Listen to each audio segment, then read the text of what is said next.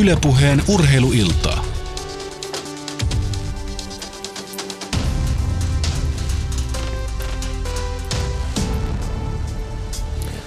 Ja oikein hyvää urheiluiltaa. Mun nimi on Jere Pehkonen ja tänään sitten urheiluillassa istahdetaan ainakin kuvainnollisesti pelipöytään ja käsitellään aiheena korttipelien kuningasta eli pokeria.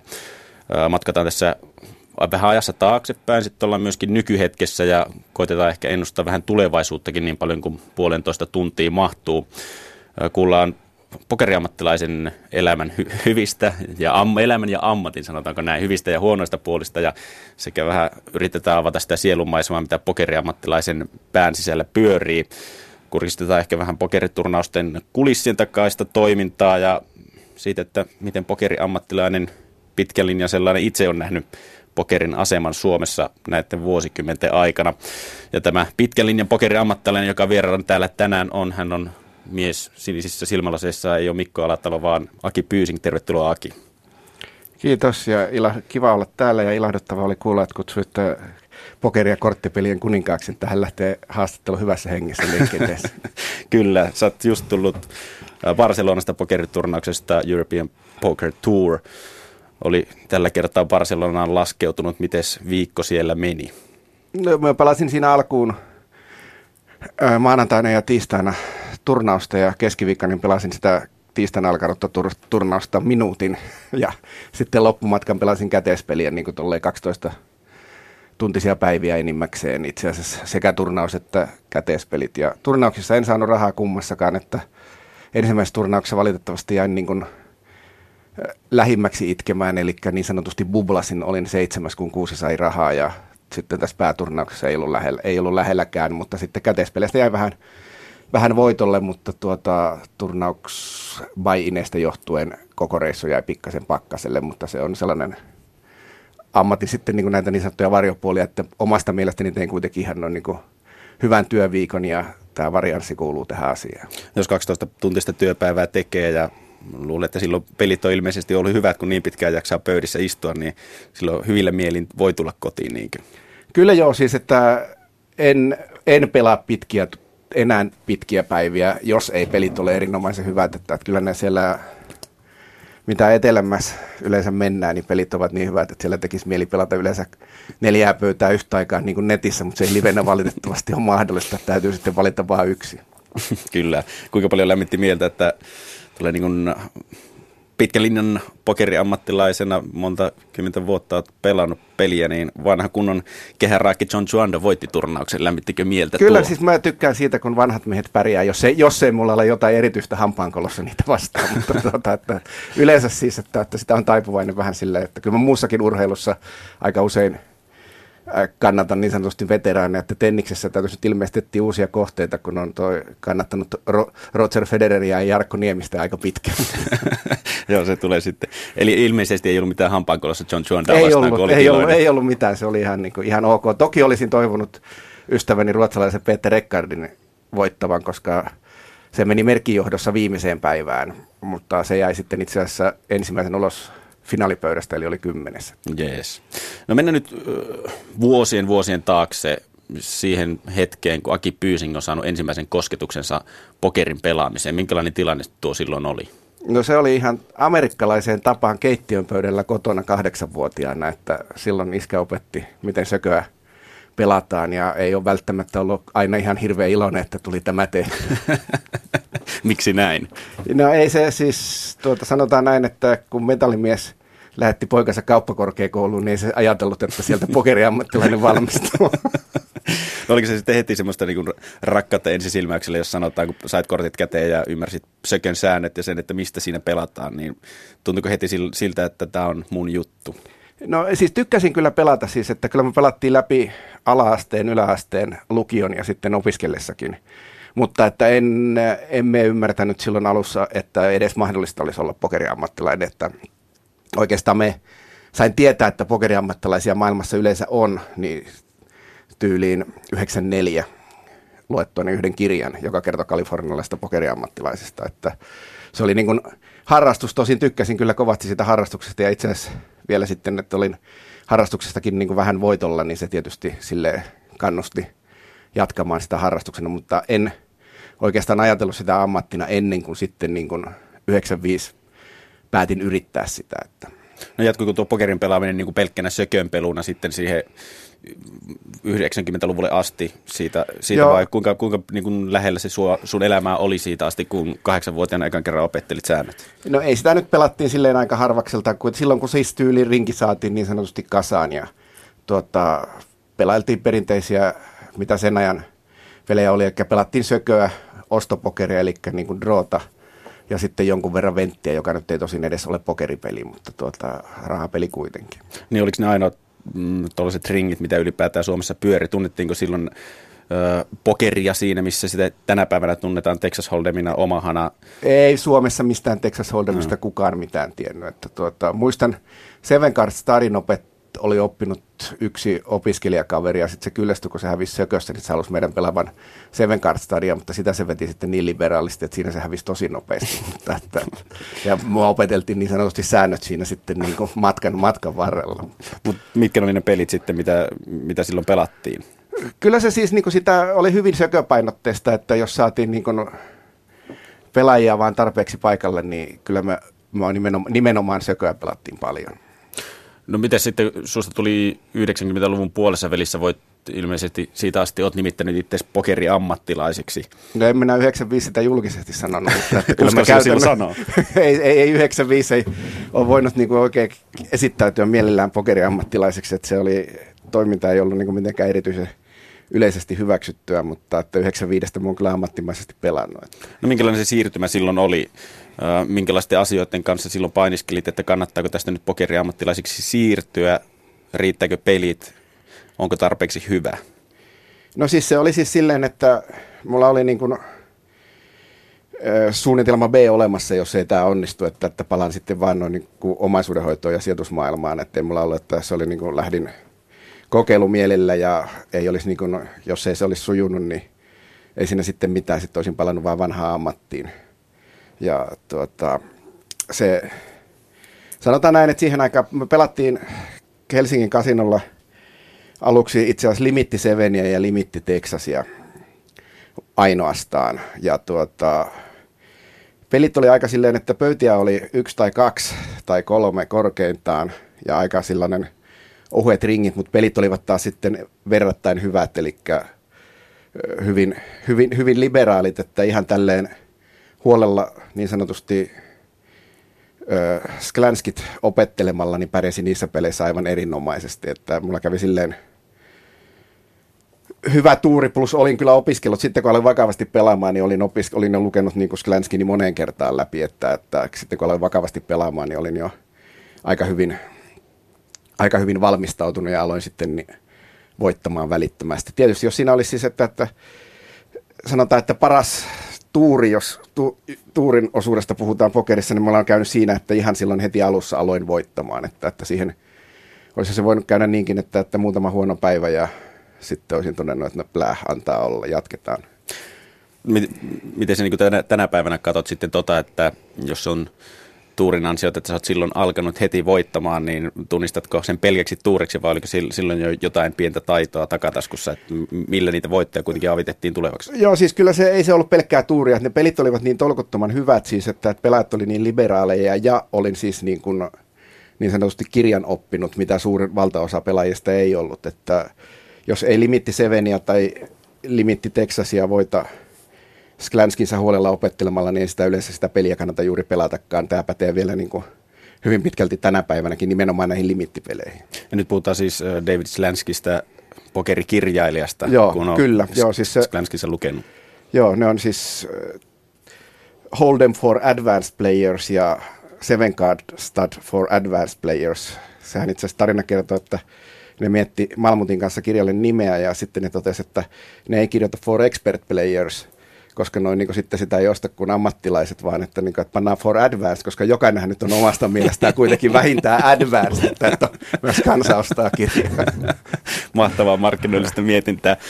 Mistä näitä kirjoja David Sklanskia silloin, silloin sai ja mistä niin kuin se, se tieto, koska nykyään hän pokeritietoa, sitä niin kuin opetusmateriaalia löytyy joka, joka kolkasta ja sitä on helppo löytää, mutta mitä tuohon aikaan, niin mitä kaikkea joutui tehdä, kuinka monen kirjaston hyllyt piti käydä läpi, että Sklanskit löytää, olisi voinut, kirjastoista ollenkaan? Olisi voinut käydä kaikki Suomen kirjastot läpi ja olisi jäänyt löytämättä, että kyllä ne jouduttiin fakseja lähettelemään jenkkeihin ja tuota, tilailee, pitiköhän sinne lähettää oikein sekkejäkin vai tulikohan se ihan luottokortin numerolla. Tätä ei muista, mutta se oli niin kuin, että myöskään nämä maksu, maksutavat ei ollut ihan tällaisia, että fakseja vaihtelemalla ja sitten niin kuin paketti, ja eikö se varmaan itse asiassa niin saatiin sitten lunastaa kuitenkin Suomesta, että, sinne, että ne uskalsi lähettää rohkeasti Suomeen. No.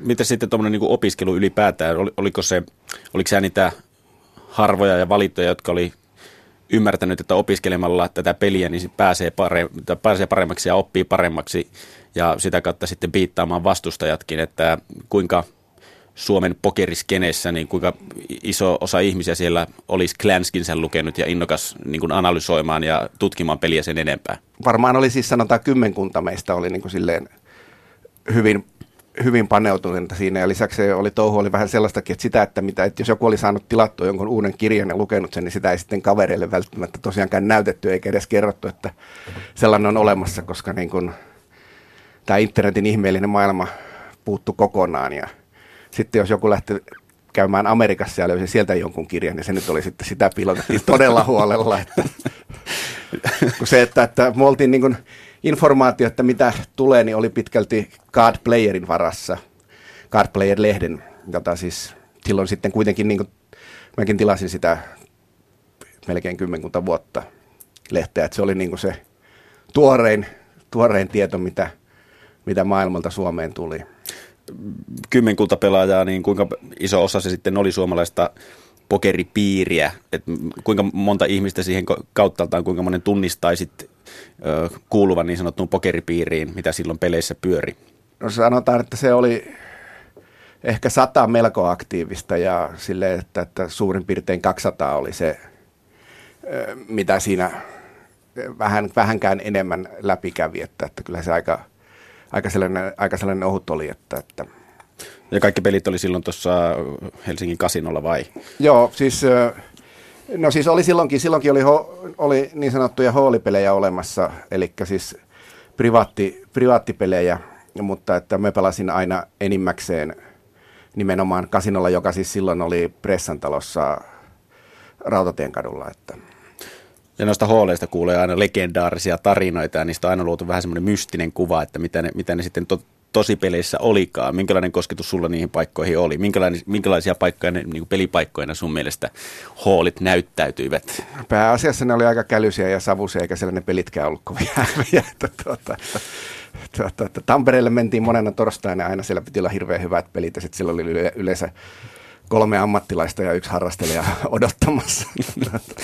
No miten sitten to, nuo niin kuin pelit täällä päässä, että, ja jos Tampereelta soitetaan, että nyt on hyvät pelit täällä, kuinka paljon niiden pelien perässä piti nätti Jussin tyyliin matkailla ympäri Suomen?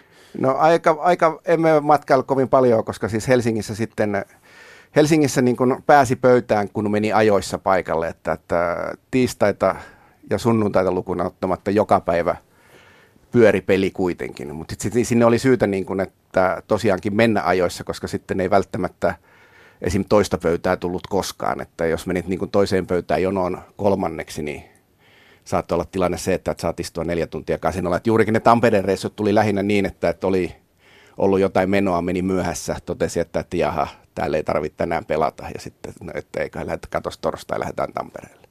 Oliko koskaan tällaisia, että ne kaikki kymmenen, ketkä oli vähänkään valveentuneempia pelaajia, niin sitten istuskeli samoissa pöydissä ja niiden kanssa joutu pelailla, ettei niitä niin sanottuja huonompia pelaajia sitten hirveästi eksynyt sinne, jos te painoitte Oli siis, kyllä siis ä, tilanne oli aika useinkin itse asiassa tällainen, tällainenkin, mutta että se sitten silloinkin toimi kyllä niin kuin tämä logiikka, mikä toimii tänä päivänäkin, niin kuin mitä Barcelonassakin toteutin pitkälti, että vaikka pöytä olisi vähän huono, niin huonot huono siinä mielessä, että pelaajat ovat hyviä. Kun puhutaan huonosta pöydästä, niin silloin tarkoitetaan, että muut pelaajat on hyviä. Ne on niin kuin pokeriammattilaisen kielellä.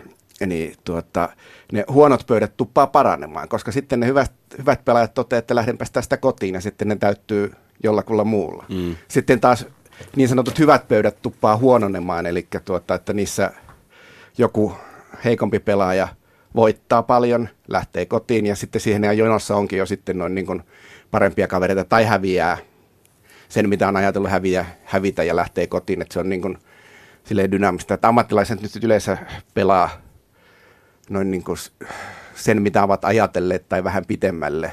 Harrastelleet taas päättää sen peliaikansa ihan noin niin kuin erilaisesta siitä, että ovatko ne voitolla, tappiolla, kuun asennosta ja kaikenlaisilla muillakin perusteilla.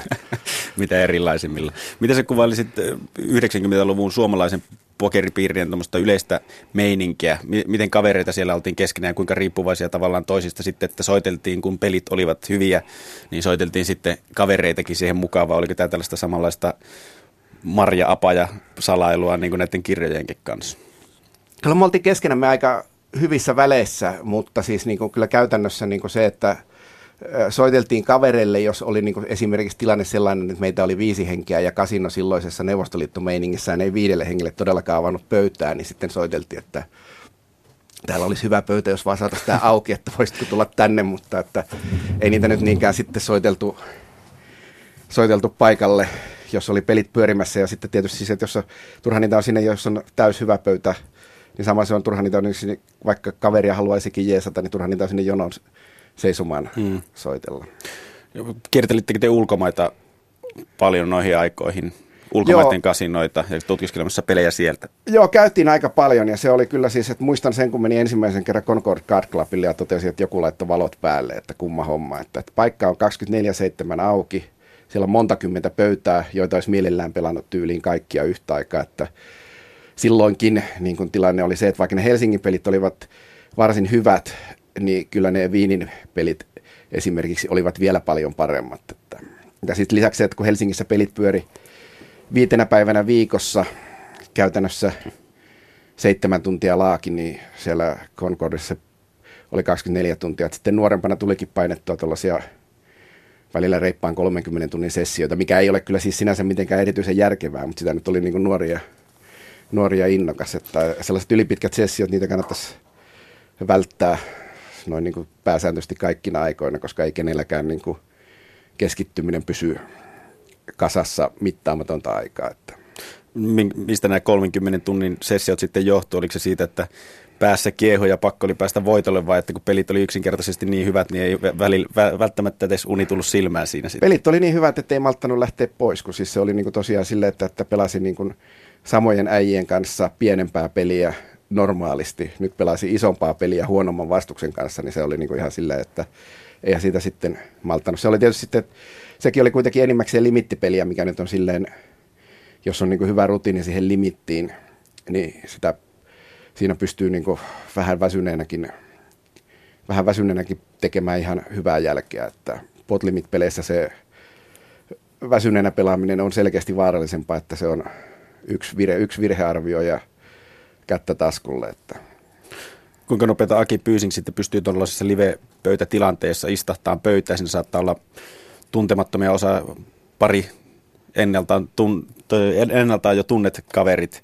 Niin kuinka nopeasti sä pystyt niistä tuntemattomista pelaajista sanomaan, että nyt on helppoa rahaa tarjolla? No siis aika nopeasti. Siis sanotaan näin, että, että kyllä niin kuin yhden tällaisen orbitin, eli yhden jakokierroksen aikana jo aika paljon näkee. Siis, että ei välttämättä vielä näe, siis, että, että, että riippuu vähän siitä, mutta että jos nyt joku esimerkiksi yhden kierroksen aikana pelaa jokaisen käden, niin kyllä mä tiedän, että, että ei sillä ole jokaisen jaettu ihan noin niin kuin S-paria. Että ei siinä ole niin kuin siis sen suurempaa vitsiä. Tietysti sitten se vaatii, että, että miten ne pelaa, niin se vaatii paljon, miten huonosti, kun ihmiset, jotka pelaa niin sanotusti huonosti, niin ne pelaa kaikki eri tavalla huonosti. Että sitten niiden niin kuin pään sisään pääseminen, niin se sitten vie tunteja, päiviä, kuukausia, riippuen vähän tapauksia. Vaatii jo sitten niin, kuin niin sanotusti showdowneja, eli nähtyjä korttejakin, mitä niin kuin ei välttämättä sitten tämän päivän potlimit-peleissä, niin jaot eivät näyttöön asti etene mitenkään, niin kuin, että kaikki menisi sinne. Ja sitten ei, hävineitä korttejahan ei myöskään niin välttämättä näe. No. Onko se niin kuin suurin indikaattori sitten siihen, että pelaaja pelaa paljon käsiä tulee maksaa monen flopiin, niin onko se se suuri indikaattori siihen, että silloin tietää, että nyt on heikompi pelaaja kyseessä? Kyllä se on, siis sanotaan näin, että se on sellainen nopein, kun sen, niin kuin näkee, sen näkee aika äkkiä, että, että sen varsinaisesti muun pelaamisen, niin se vaatii, niitä, että, että kädet etenee, että se saa voittavan käden myöskin, että näkee, että millä se on pelannut. Siis, että kyllähän nyt joskus tulee jännästi hyviä kortteja ihan niin kuin useammassa jaossa peräkkäin, että, että ei se sekään sille ihan varma ole, mutta että se on, se on se ja samahan se nyt on niin netissäkin, että, että kyllähän se, niin se pöydän katsominen aloitetaan sitä pöydän floppiprosentin katto. E, hyvän, niin sanottu hyvän pöydän etsiminen niin aloitetaan floppiprosentin katsomisesta, ellei nyt sitten niin jahdata just niin tiettyjä pelaajia. No. Tuosta päästäänkin siihen, että tietokoneaikakaudella, kun pystyy helposti tunnistamaan ja näkemään ihan selkeänä numerona siitä datasta, että mitä omista kesistä on tullut, niin oman odotusarvonsa tietyissä pöydissä tai ylipäätään, että mikä se sun odotusarvo tietyllä pelitasolla on. Että kun tunnin pelaat, niin voitat odotusarvollisesti tämän summan ja siitä tiedät, että olet voittava pelaaja. Niin minkälaista tuollaista kirjanpitoa tuolla 90-luvulla piditte live-peleistä? Oliko sulla akustinen ruutuvihko, mihin piirtelit sitten vuoden mittaan punaisia ja vihreitä kaavioita ja katselit, että ollaanko punaisella vai vihreällä vuoden, vuoden jälkeen vai miten se meni? Kyllä mulla oli siis silloin oli hyvin, hyvinkin tarkka Excel-kirjanpito, mihin merkkasin, tai lotuskirjanpito se taisi olla alun perin, niin, tuota, mihin merkkasin niin kuin täsmälleen tunnit, mitä pelasin ja sitten niin kuin, että mikä oli tulos ja kauan pelasin ja sitten myöskin jotain, joskus jotain erityis, erityishuomioita, että kyllä mulla oli niin kuin sitten ihan käppyrä niistä peleistä ja se sitten se käppyrä oli kanssa sellainen, no, niin kuin, että se kannusti sitten pelaamaan enemmän, kun se nyt enimmäkseen silloin alkuvuosina niin osoitti koilliseen. Että. No. Kuinka tuommoinen niin analyysin rooli sitten pelissä oli verrattuna tähän päivään, niin kuinka suurta se pelin analysointi silloin oli ja miten, miten se tapahtui?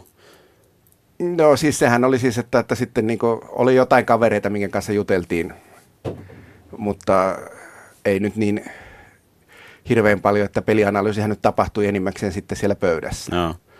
Että sitten vaan katseli, että miten kaverit pelaa ja koitti muistaa sitä jatkossakin. Ja sitten jos havaitsi jotakin, niin kun, mitä arveli, että ei ehkä muista, niin sitten saattoi tehdä siitä jonkun merkinnän sitten session jälkeen, mutta että en mä katsonut koskaan sitä niin kuin järkeväksi niin kuin ryhtyä raapustelemaan jotain muistiinpanoja siinä niin sanotusti kaiken kansan nähden, että, että kyllä ne sitten pelin jälkeen kirjasin, mitä kirjasin. Niin, että sä kirjoitit kuitenkin pelaajistakin itsessään, että tällä on tällainen ja tällainen pelityyli, niin kirjasit itsellesi muistiin ne jutut. Joo, siis kirjoitin jonkun, jonkun verran, siis että, että sitä olisi ehkä varmaan pitänyt äh, tyylin tehdä, tehdä, ene, tehdä enemmänkin näin jälkikäteen tarkastellen, että varsinkin niin kuin ulkomailla, koska sitten on niin kuin huomannut, että niin kuin nyttenkin – Barcelonassa törmäsin yhteen ranskalaiseen, jonka kanssa muistan, kun pelattiin eka kerran 18 vuotta sitten. Ja me pelattiin 18, viimeisen 18 vuoden aikana ollaan joka vuosi pelattu niin useita kertoja. Ja sitten tämä siis siihen, että, että kuka tarkkailee peliä ja kuka ei, niin sitten se ranskalainen kysyi multa – lopuksi siinä, kun, siis, niin kun mä moikkailin sitä niin kuin vanhaa tuttua niin kuin tavallaan ollaakin. Sitten kysyi, että ollaanko me pelattu joskus yhdessä. Sitten mä sanoin, että kyllä, ensimmäisen kerran 18 vuotta sitten, että ollaan pelattu. se, on kattellut, se on kattellut enemmän kortteja ja mä oon kattellut pelaajia. Ilmeisesti joo. Miten se nyt, jos kattelit, tonne, kattelit niitä aikoja, mietit ja palaat vähän niin kuin menneisyyteen, niin mitä, mitä sä näkisit, että siinä analyysissä olisi parannettavaa, jos se niin tänä päivänä on tuollaista tilastoanalyysiä ja numeroiden katsomista ja se, niiden rukkaamista, niin minkälaisia, minkälaisia mahdollisuuksia silloin olisi ollut edes niin analysoida peliä syvemmällä tasolla noin niin numeraalisesti? Joo, siis enemmän, enemmän olisi pitänyt tehdä itse asiassa niistä pelaajista. Siis numeraalisesti ei paljon sen enempää nyt niin siis sitä saakkaa, mutta siis silleen, niin kuin, että olisi pitänyt tehdä enemmän muistiinpanoja pelaajista ja keskittyä vielä enemmän siihen, miten ne muut pelaa ja sen muistamisen, että miten ne pelaa niin kuin erityisesti näiden ulkomaalaisten kanssa, koska niin kuin sen tajuaminen, että tuota, kun mä olin silleen kirjan oppinut, niin sen tajuaminen itse asiassa, että, että huonot pelaajat pelaa kaikki eri lailla huonosti, niin siihen meni kuitenkin itse asiassa hetken aikaa. Että mä ajattelin, että on niin kuin, niin kuin kuten Sklansky asian ilmaisee, että, että on niin kuin bad players,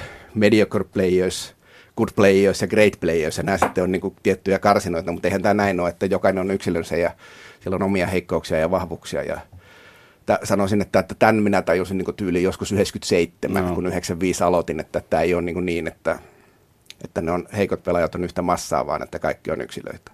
Miten tuolla muualla Euroopassa sitten, kun siellä ensimmäisiä kertoja kävit ja huomasit niiden pelien hyvyyden, niin miten sitten niin kuin tulit Suomeen takaisin kasinolle pelaamaan, niin kiinnostiko siellä sitten enää paljon veivailla, kun tiesi, että tuolla muualla painetaan edelleen 24-7 niin hyviä pelejä kuin olla ja voi? No sanotaan, että ei mulla ollut koskaan ongelma pelata siis pienempää peliä, että me pelaan sitä peliä, mitä nyt sattuu olemaan tarjolla, että ei se ole, ei se ole koskaan silleen haitannut, että tuota, ja nykypäivänäkin niin pelailen tuota, Helsingissä kaksi ja puoli, kaksi puoli peliä ringissä, joka on varmasti vahvempi kuin Barcelonassa pelaava, niin 10-20, siis paljon vahvempi pelaajat keskimäärin kuin mitä ne Barcelonan 10-20 pelaajat, joka 10-20 on sitten kuitenkin lähestulkoon 10 kertaa isompi peli, tai ja oikeasti niin kuin 20 kertaa isompi peli. Ylepuheen urheiluiltaa. Ylepuheen urheiluillassa tänään siis puhutaan pokerista ja vieraana on varmaan ehkä yksi tunnetuimmista suomalaisista pokerikasvusta Aki Pyysing. Tuossa puhuttiin vähän ö, pokerista Suomessa ja muuallakin maailmassa ja Akin peleistä 90-luvulla, luvulla, kun Aki ammattilaiseksi siirtyi, vaikkei sitä välttämättä kehdannut kaikille myöntää siihen aikaan. Mutta tullaan siitä niin kuin 90-luvun loppupuolelle 2000-luvun alkuun. Missä vaiheessa Aki Pyysing alkoi haistella, että nyt saattaisi olla pokerista jonkunlaista pientä buumia tulossa vai tuntuuko edes siltä, että tämä nyt on, on vähän räjähtämässä käsiin? No itse asiassa se, että, että se on räjähtämässä käsiin, että tajusi sen liian myöhään tavallaan, siis niin kuin myöhemmin kuin olisi voinut tajuta. Että itse asiassa kun nettipokeri tuli, niin se tarkoitti sitä, että, että kasinolla pelit kuivuivat Helsingissä ja itse asiassa mä muutin sitten Ranskaan parempien livepelien pelaa perässä kahdeksaksi kuukaudeksi. Ja sitten siellä Ranskassa tajusin, että, tuota, että tämä netti räjähtää käsiin ja sen pelit oli jo silloin 2003-2004 niin hyvät, että tuota, livenä edes Ranskassa ei päässyt mitenkään sellaisiin tuottoihin kuin mitä sitten taas nettiä, nettiä pelaamassa, että 2004-2010 sitten niin kuin pelasin päätyönä niin nettiä, vaikka olimme sitä nettiä kokeillut noin niin kuin heti alkupäivinä, että mä olin hyvinkin ajatellut, että nettipokeri sopisi mulle hy- hyvin, kun niin kuin siis sellainen keskittyminen, fokusoituminen ja tilttaamattomuus on enemmänkin niin kuin sellaisia vahvuuksia kuin sellainen superluova pela- pelaaminen, joka on niin kuin siinä nettipokerissa taas sitten on, siinäkin on hyväksi, hyväksi avuksi, että ja eikä ole siis niin kuin silleen, että, että koen sen mielekkääksi, että tykkään sitä itse pelistä, pokerista pelinä, Joten niin kuin se, että siitä nettipokerista puuttuu niin sanotusti sosiaalinen kontakti, niin se ei sitten silloin alkuvuosina juurikaan haitannut. Tietysti siis silloin, kun ne pelit oli niin hyvät, että ahneuskin siinä sitten ajoi painamaan pitkiä nettipäiviä. Mikä sun ensimmäinen kosketus sitten oli nettipokeriin? Minä vuonna se tapahtui ja mitä kautta? Öö, mä taisin pelata ihan ensimmäistä jakonen sitten melko pian konkurssiin menneellä tai vuoden parin päästä menneellä CCC-pokerilla, jossa pelattiin tyyliin ensimmäisenä potlimit-pelejä. Silloin oli Suomen pelit jo siirtynyt potlimittiin paljon aikaisemmin. Et Planet Poker oli avattu ensimmäisenä ja melko pian sen jälkeen tämä CCC Poker. Poker tuli, avasin, kyllä pelasin sitä Planet Pokeriakin, mutta muistaakseni pelasin ensin sitä CCCtä ja se oli ehkä tyyliin tasan vuonna 2000, kun nyt oikein mietin. Joo, kyllä, sanoisin, että 2000 avasin sen CCC tiliin. Minkälaiset fiilikset siitä silloin jäi? No siis se oli, se oli siis silloin sen pelit oli, pelit oli aika pienet ja aika ohuet siellä. Ja itse asiassa hupaisa oli se, että, että siellä nimenomaan kun pelattiin pottiomahaa, niin yli puolet pelaajista oli niitä, kenen kanssa pelat, pelasi livelle kasinolla. Että, että ne oli, se oli hyvin sille suomalais, suomalaisten kansoittama ja ne oli aika pienet, että, että ei mulla ollut silloin, niin kuin, ei, en voi väittää, että olisi ollut visiota, että nettipokeri vallottaa maailman, niin kuin se sitten muutama vuosi myöhemmin, myöhemmin teki, että kyllä mä sitten aika aikaisessa vaiheessa pelailin kaikenlaisia saitteja sitten kun niitä tuli, sitten kun niitä tuli paljon, mutta että mulla pysyi se fokus kuitenkin niin, kuin, niin sanotusti livepelissä niin, ää, 2004 toukokuuhun asti. Että pelasin aika, sanotaan näin, että jonkun mielestä aika paljon sitä nettiäkin, että pelasin varmaan tolleen 10-20 tuntia viikossa livepelien, livepelien lomassa, mutta sitten buumiaikaan tein tuollaisia 60-tuntisia nettipokeriviikkoja ihan tolleen puolihuolimattomasti. No. Uh, minkälainen se yleinen suhtautuminen sitten oli nettipokeriin niiden ensimmäisten vuosien aikana, kun sitä ennen pokerinpelaajat oli istunut kasinoilla pitkiä päiviä ja oli niitä tuttuja naamoja ja, ja näin poispäin, niin sitten kun tuleekin yhtäkkiä internet ja siellä voi pelata ja voi pelata rahasta, niin minkälaisen vastaanoton se sai? No siis aika monet innostuivat siitä ja voittivat aika paljon ja me olin täysin väärässä, koska suhtaudun siihen nettiin hyvin epäluuloisesti. Arvelin, että siellä nyt lähinnä vaan pelataan kimppaa keskenään ja tälleen, että ja eikä ne ohjelmatkin oli aika verrattuna nykyisiin, niin ne olivat aika kämäsiä ja raskaskäyttöisiä silleen, että enkä uskaltautunut pelaamaan niin sanotusti silloin netin isoimpia pelejä, joita oli aivan törkeän hyviä olemassa niin kuin jo 2002 juurikin tämän kimppapeli, kokemani kimppapeliriskin takia ja sitten ne silloin tarjolla olleet hyvinkin helpot rahat, niin jäivät kyllä niin kuin, menivät niin sanotusti parempiin taskuihin, sellaisiin, jotka ymmärsivät, että, että kyllä siellä voi niin kuin pelata, kunhan vaan katsoo ja ymmärtää, mitä tekee. Oliko se ihan vakavasti otettava pelko sitten tuo kimppapelaamisen pelko noihin aikoihin vai oliko se vaan niin kuin sun foliohattuilua itsessään? Kyllä mä ol, siis olen ihan varma, että kyllä silloin alkuvuosina noin niin kuin aika paljon sitä, sitä, sitä olikin. Mutta että, että se on niin kuin yleensä vähän niin kuin livenäkin, että, että usein ne kimppapelaajat on sitten niin kuin lähtökohtaisesti se, että ne päätyi sen, sen ajan peleissä pelaamaan kimppaa, niin ne oli jo sitten niin, niin ne oli muutenkin niin huonoja, ettei se nyt niin paljon haitannut. Että, tuota, että, että, että, kyllä me Helsingin kasinollakin bongattiin kaksi kimppapelaajaa aikoina ja me en sanonut koskaan siitä mitään, kun ne oli mun mielestä niin huonoja kerta kaikkea, että pelatkoon kaikessa rauhassa kimppaa, mutta sitten joku toinen ne poltti ja ne sai kyllä porttari. Mistä sä sen tunnistit sitten, että ne kimppaa pelaa? No siis sen, siis sen näkee ne, ja ne näytteli välillä siis niin kuin omasta mielestään huomaamatta pohjakortteja pohjakortteja toiselleen, että, että kyllä sen niin kuin siis kokenut pelaaja näkee, jos kaksi, niin kuin, kaksi pelaa, ne, ne ei pelaa toisiaan vastaan, vaan ne pelaa yhdessä to, muita vastaan, mutta se, että, että miten sen niin kuin tarkkaan ottaen huomaa, niin sen huomaa, siis sen huomaa pelityylistä, mutta se on meidän lähetysaika ei riitä ihan tarkkaan sen selittämiseen, että, että mistä, sen, mistä sen sitten niin kuin täsmällisesti no, huomaa. Otetaan sitten joku toinen ilta, otetaan kimppapelaamisen tunnistamisen ABC, jos siihen, siihen, siihen menisi puolitoista tuntia sitten sen selittämiseen. Uh, minkälainen, mulla on jotenkin semmoinen kuvitelma tai vaikutelma tullut sitten minne noista internetpokerin ensimmäisestä alkuajoista, että se oli aikamoista villiä länttä. Jo niin kuin pelit oli villiä länttä, sillä oli aika paljon löysää rahaa liikenteessä ja softat ei ollut kovin kehittyneitä. Oliko siinä niin kuin kovakin, jos ei nyt kimppapelaamisen, niin muuten huijatukset tulemisen vaara, että niitä softia olisi kräkkäilty siellä ja siellä niin kuin nähtäisi toisten kortteja ihan, ihan suorastaan ja no kaikkea siis, tällaista. Planet Poker, joka oli ensimmäinen, nehän sehän niiden, niiden tämä satunnaislukugeneraattori, niin se kräkättiin noin niin kuin melko ensimmäisenä kuukausina, mutta ne itse asiassa maksoivat niistä, siitä jo korvauksia pelaajillekin ja menivät sitten varsinaisesti nurin vasta monta vuotta myöhemmin, mutta että olihan silloin oli monia pieniä saitteja, niin kuin kuten muun muassa se CCC Poker. Sen mä olen ajatellut taas, että se on niin kuin turvallinen, että se ei mene nurin koskaan, kun ajattelin, että, että tämä Concord Card Club ei anna hyvän nimensä mennä. Mutta sitten niin siis va- se oli sama, samassa yhteydessä, siis CCC Poker oli Joo, tämä. siis se oli siis saman yhtiön okay, pyöri, okay, saman joo, yhtiön joo, omistama, mutta eri, si, eri, eri, eri yhtiö, niin kuin tavallaan sama brändi. Mä ajattelin, että ne ei polta brändiä, no. mutta että, ja sitten ne oli niin kuin, se oli myöskin mikä niin kuin sitä intoa hä, hä, haittaisi aika paljon, että, että ne softat kaatuili. Mä oon niin vähän silleen kuitenkin sen IT-teknologian kanssa niin kuin vähän käsi. Ja sitten sellainen tietokoneen jumittaminen ahdistaa kovasti. Ja sitten varsinkin, kun esimerkiksi sulla on saletit ja olet maksamassa kaverin Ollinia ja sitten yhteys, yhteys katkee, niin se niin sanotusti syö miestä. Parempi hermonenkin hermostuu.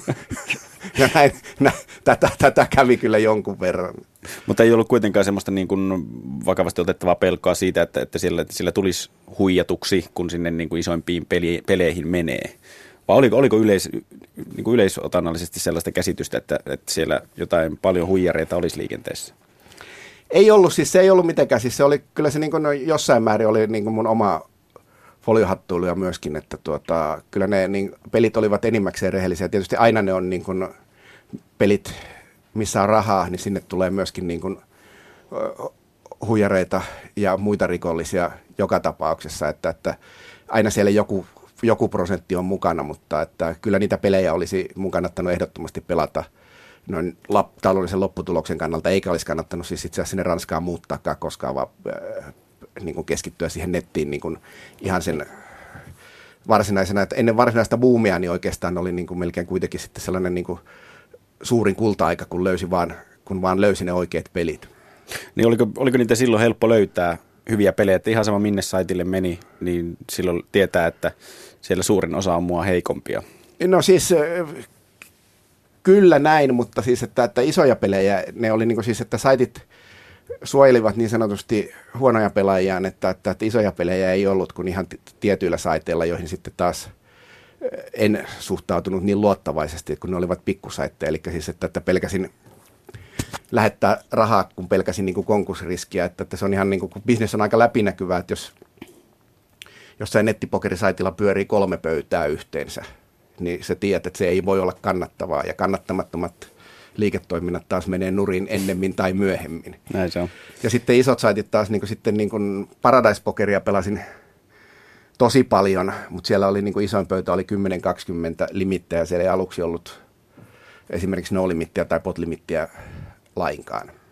Niin oliko, niin Limit Hold'em oli silloin se niin kuin tyyli ainut peli, mitä siellä silloin pelattiin. Missä vaiheessa nämä no limitit ja omat sun muut tuli mukaan nettipokerin maailmaan? No ne tuli siis, niin kuin siis olihan ne niin kuin siis joillain saiteilla oli, mutta että se oli se Limit, limit Hold'em oli se, mistä niin kuin nettipokeri niin kuin tavallaan lähti. Nythän se niin kuin nettimuodossa niin limittipokeri on käytännössä enimmäkseen, enimmäkseen kuollut ja että, että live-peliinkin niin täytyy mennä Kaliforniaan tietylle klubille tyyliin, että, että löytää jotain ison kokosta vähänkään isompaa limittiä tai yleensä, yleensä mitään limittiä. Että ne tuli sitten boomin myötä niin kuin joskus 2000, 2003-2004 ne sitten yleistyivät nimenomaan sekä pot limit Omaha että no limit hold'em. Minkä sen takia pyysin siinä, että minkä takia sitten tämä, niin kun puhutaan buumista ja sitä se todellakin tuntui olevan, niin mitkä, mitkä siinä oli ne suurimmat tekijät, että ihmiset kiinnostu niin paljon pokerista ja juuri, juuri niin kuin internetpokerista ja sen pelaamisesta? No siis siinä suurimmat syyt oli televisio, eli että tuli televisioitu pokeri ja innovaatio siitä, että näytetäänpäs pelaajille pelaajien pohjakortit, jolloin saadaan niin oikein hyvääkin telkkaria. Se, että katsot jotain vanhoja VSOP-lähetyksiä, missä ei näe pohjakortteja, niin kyllähän se on vähän sellaista maalin kuivumisen seuraamista, että, että siellä on Doyle Branson on ylipainoinen ja hattu päässä ja vuodesta toiseen se ei, kuva ei muutu. Joo, totta. mutta että se, että ne kortit ruvettiin näyttää ja sitten tuli tämä, että sitten kävi, niin kuin, kävi kaikki hyvät, että Chris Moneymaker-niminen kaveri voitti nettikarsiana VSOPn pääturnauksen, joka niin oli merkittävä – mainosvoitto siellä. Sitten NHL-pelaajat menivät älykkäästi lakkoon ja pokeri sai sen NHLn televisioslotin. NHL ei, ei saanut sitten itse asiassa, kun palasi lakolta, lakosta, niin oli niin kova buumi, että todettiin, että, että menkääs kaapelikanavalle vaan, että täällä vedetään meillä pokeria. Että, että se oli Jenkeistä, Jenkeistä se lähti ja siis Jenkeissä kun oli kuitenkin, niin siellä oli olemassa niin kuin 50 miljoonaa ihmistä, jotka olivat pelailleet kotipokeria. Kotipokerin kanssa on aina se ongelma, että, että se pitää A järjestää ja sitten B pitää saada pelaajat paikalle. Ja sitten jos haluat pelata sitä pokeria noin niin kuin, ja sitten sitä peliä ei ole, niin se oli harmillista. Nyt yhtäkkiä pystyt avaa kotikoneessa ja pelaamaan 24-7. Niin sitten se nettipokerin niin kuin pelaamisen helppous ja sitten samaten niin kuin markkinointibuumi siitä, että, tuota, että hyvin pienellä rahalla voi voittaa törkeän isoa rahaa niin se sitten räjätti niin sanotusti pankin. No minkälainen adjustoituminen tuommoisesta livepöydistä, jos sitä on pelannut elämänsä siihen asti, niin minkälainen adjustoituminen siitä oli sitten nettipokerin maailmaan? Täytyykö siinä tehdä jotain uusia jippoja peliin vai, vai, vai mikä se oli se niin kuin lähestyminen siihen? Pystyykö sen täysin siirtämään sen pelin internettiin, mitä silloin pelattiin? No siis ei mitään peliä pysty, siis että kaikissa, kaikkia pöytiä pitää pelata omanaan, mutta että kyllähän se siis peliä pelataan niin kuin tavallaan samoilla säännöillä, että sama, sama logiikka ja sama matematiikka siinä on alla, mutta että sitten piti hankkia tosin niin kuin vähän IT-osaamista ja sitten kun tuli näitä apuohjelmia käyttöön, niin niitäkin täytyy, tai oli ainakin järkevää opetella, opetella niiden käyttämistä. Ja sitten kun sitä, se datan tosiaankin sai sinne tuota, niin sanotusti omalle, omalle koneelle, niin oli sellainen merkittävä muutos, että oikeasti pääsee analysoimaan käsiä niin kuin koneella muiden pelaamia ja itse pelaamia käsiä, eikä vaan pelkästään muistelemaan niitä, että, että muuttihan se sen niin kuin asetelman taas sitten ihan kokonaan, että, että silloin täytyy olla niin kuin, kyllä siinä netissä pärjätäkseen kunnolla, niin täytyy olla valmis sitten tekemään sen pelin ulkopuolellakin niin kuin vielä enemmän töitä kuin mitä live-pelissä. Niin, minkälainen aha-elämys se, elämys se oli, että sä pystyit sen kaiken datan sitten saamaan omalle koneelle ja sitten sitä kautta analysoimaan? Et minkälainen aha-elämys siinä tuli, että hetkinen, ja sitten pystyt niin kuin niihin omiin heikkoihin kohtiin pystyt huomattavasti paremmin ja selvemmin tarttumaan oma, oman pelin heikkouksiin? Joo, kyllä se siis silleen muutti. Tosin siis, niin siis se oli siis silleen itse asiassa muuta vähän ärsytti siinä alusta alkaen se, että mä tajusin, että tätä tekee kaikki muutkin ja tätä on pakko tehdä. Ja musta taas se omien käsien jälkikäteen analysoiminen oli silleen niin kuin melko tylsää puuhaa, mutta tuota, että silleen varsin, varsin, varsin, varsin välttämätöntä, että, että, että, jos minä olisin saanut päättää, niin niitä ei olisi niitä apuohjelmia koskaan tullut. Että kyllä me siis silloin jo nettipokerin alkuaikoina sitten, niin sitten siinä mulla oli ruutupaperi noin, niin kuin, että kirjoittelin, kun niissä alku, ensimmäisissä ohjelmissa ei pystynyt edes tekemään sinne koneelle mitään muistiinpanoja, että oli, täyttelin lappuja, niin kuin, että, että minkälainen tämä, tämä nimimerkki, että minkälainen pelaaja se on ja mitä se tekee ja sellaista. Noihin aikoihin, niin tuli, oliko se ihan automaattista rahantuloa, että Drakmaa ja Peseta tuli ovista ja ikkunoista, kun Aki pyysin vaan jakso aukasta tietokoneen ja mennä pokerisaiteille. Että kuinka, kuinka paljon siihen sitten äh, analysoimisen ja itse, oman pelin kehittämisen jakso tehdä töitä, jos siellä oli niin huonoa pelaajaa internet pullollaan? No siis sanotaan näin, että tässäkin taas jälkikäteen tarkastelee, että olisi pitänyt tehdä enemmän. Että tuota, mä pelasin, en pelannut oikein missä, sitten kun tuli näitä superisoja tasoja, niin en oikein pelannut niitä kunnolla koskaan. Että, että, että netissä leipäpelinä isompaa peliä kuin 25-50 dollaria, dollaria, niin oli jo 25-50 dollaria blindeilla olevaa peliä, peliä pelannutkaan, vaikka siellä olisi ollut isompia ja parempia pelejä. Ja vähän sitä aikaisemmin pelattiin 150-300 puntaa limitti Six Max-pöytiä, jotka olivat hirveän hyviä ja sitä peliäkään en pelannut juuri lainkaan. Ja tämä niin kuin jäi juurikin sen takia, että niistä pienemmistä peleistäkin tuli, että, että mulla oli niin kuin livepokerin ensimmäiset kuusi vuotta muistaakseni kävi silleen hassusti, että voitin kymmenenä kuukautena ja hävisin kahtena. Mutta sitten kun se nettipokeri niin kuin buumi niin sanotusti alkoi, niin sitten ne tappiokuukaudet vaan niin kuin hävisivät. Et niitä ei ollut, kun niitä käsiä tuli niin paljon, no. että, että se varianssi, var, varianssi kerkesi tasottua siinä. Kuinka onnellinen asema se oli, että sai niin paljon käsiä pelattua ja ymmärsi sen, että varianssin merkitys tässä nyt pienenee jatkuvasti, kun saa vuoden aikana tai missä syklissä katsookaan, niin saa niin huomattavasti paljon enemmän käsiä pelattua, pelattua kuin livepöydissä. Joo, no kyllä se oli, siis se oli silleen, niin kuin, että valot päälle tosiaankin, että, että sai pelata että niitä käsiä, koska oli tuskailut hitaitten jakajien ja hitaitten pelaajien kanssa vuosikaudet, niin se, että, että niitä kortteja tulee koko ajan. Ja muidenkin täytyy tehdä päätökset nopeasti niin oli se silleen, silleen niin kuin, että, se siirtymä oli niin kuin silleen, sanotaan avar, avartava, että, että niin kuin tavalla, tavallaan mielellään siirryin. Uh, miten sä näkisit, kun tuossa puhuttiin aikaisemmin noista 90-luvun suomalaisista pokeripiireistä, sanoit, että satakunta aktiivista pelaajaa, kymmenen oli ehkä semmoisia tiedon janoisia, jotka halusivat opiskella peliä lisää, niin miten siitä, jos tullaan kymmenen vuotta eteenpäin tähän 2000-luvun alkuun, 2003, jos Chris Moneymaker voitti tuon VSOP ja siitä sitten alkoi tämä niin hullun lailla nettipokeripuumi ja pokeripuumi ylipäätään, niin miten suomalainen pokeriskene oli siinä, siinä mielessä vaihtunut sitten kymmenen vuoden aikana? No se oli siis, meille tuli itse asiassa siis tällainen niin sanottu toinen sukupolvi tuossa vuosituhannen vaihteen, vaihteen paikkeilla. Muun muassa herrat nimeltä Antonios Helppi ja Sahamies tulivat tuossa – suurin piirtein. Sahamies tuli varmaankin 2001, kun se on 83 syntynyt, että tuli 18-vuotispäivänään. Ja, tuota, tuli minne? Kasinolla. Oh. Kasinolla siis kasinolta nekin aloittivat, siis niin kuin, että, että ne poistu nimenomaan sitten sinne netin maailmaan, netin, netin maailmaan melko pian, ja nämähän sitten, niin kuin, tämä kolmikko niin kuin nousi sinne netin isompa, isompiin peleihin, ja moni muukin suomalainen niin kuin varsin nopeasti – ja aika, aika monet näistä ovat siellä sitten niin kuin pysyneet tähän päivään asti. No, minkälaisella katseella, minkälaisella asenteella te otitte nämä niin kuin nuoret nettihirmut vastaan, kun niitä alkoi putkahdella milloin mistäkin? No joo, siis se oli sitten vähän myöhemmin, kun ei nämä, nämä oli tullessaan vielä aika äkkinäisiä. Että, että nettihirmoja niistä tuli sitten vähän myöhemmin, mutta sitten kun palasin Ranskasta, niin oli kanssa niin kuin sitten Helsingissä laitettu valot päälle, että kun ennen meni kasinolle, niin pystyi moikkaamaan ja kättelemään ja tuntemaan nimeltä kaikki, jos halusi. Tai siis, niin kuin, että mä tunsin kaikki niin kuin ennen, kun silloin kun lähdin, sitten mä tulin kasinolle ja katsoin, että siellä on 70 nuorta miestä, joista tunnen ehkä neljänneksen. Että se oli silleen niin kuin kahdeksassa kuukaudessa oli niin kuin skene muuttunut ihan ihan, ihan täysin. Ja siis sanotaan näin, että, että ne nettipelaajat on kyllä pääsääntöisesti, ketkä ovat netin kautta tulleet livepöytään, niin ne ovat olleet sinne livepöytään sitten hyvin tervetulleita, koska ne ovat netissä tottuneet siihen, että tulee 300 jakoa, pystyy painaan tunnissa ja sitten kun livenä ei saa 30 niin sitten niillä on vähän taipumusta sitten niin sanotusti olla malttamattomia ja alkaa pelaamaan tyyliin joka käsi taas.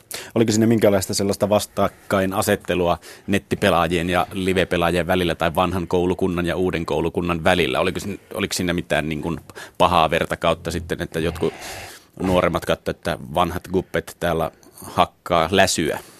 No siis, siis sanotaan näin, että tämä muuttui, niin kuin, siis tämä oli silleen, niin kuin, mistä olen itse asiassa länkyttänyt ja muutama muunkin vanhan koulukunnan pelaaja, että, että kun me puhuttiin korttipöydässä 90-luvulla, niin me puhuimme tuota, tyyliin viinasta, naisista ja pörssikursseista ja ei mainittu sanallakaan, että ollaan pokerikirjoja luettu ja sitten taas tämä nettisukupolvi noin niin, niin sanotusti analysoi käsiä isoon ääneen koko ajan eikä puhunut mistään muusta kuin sitä pokerista ja miten käsiä pitäisi pelata.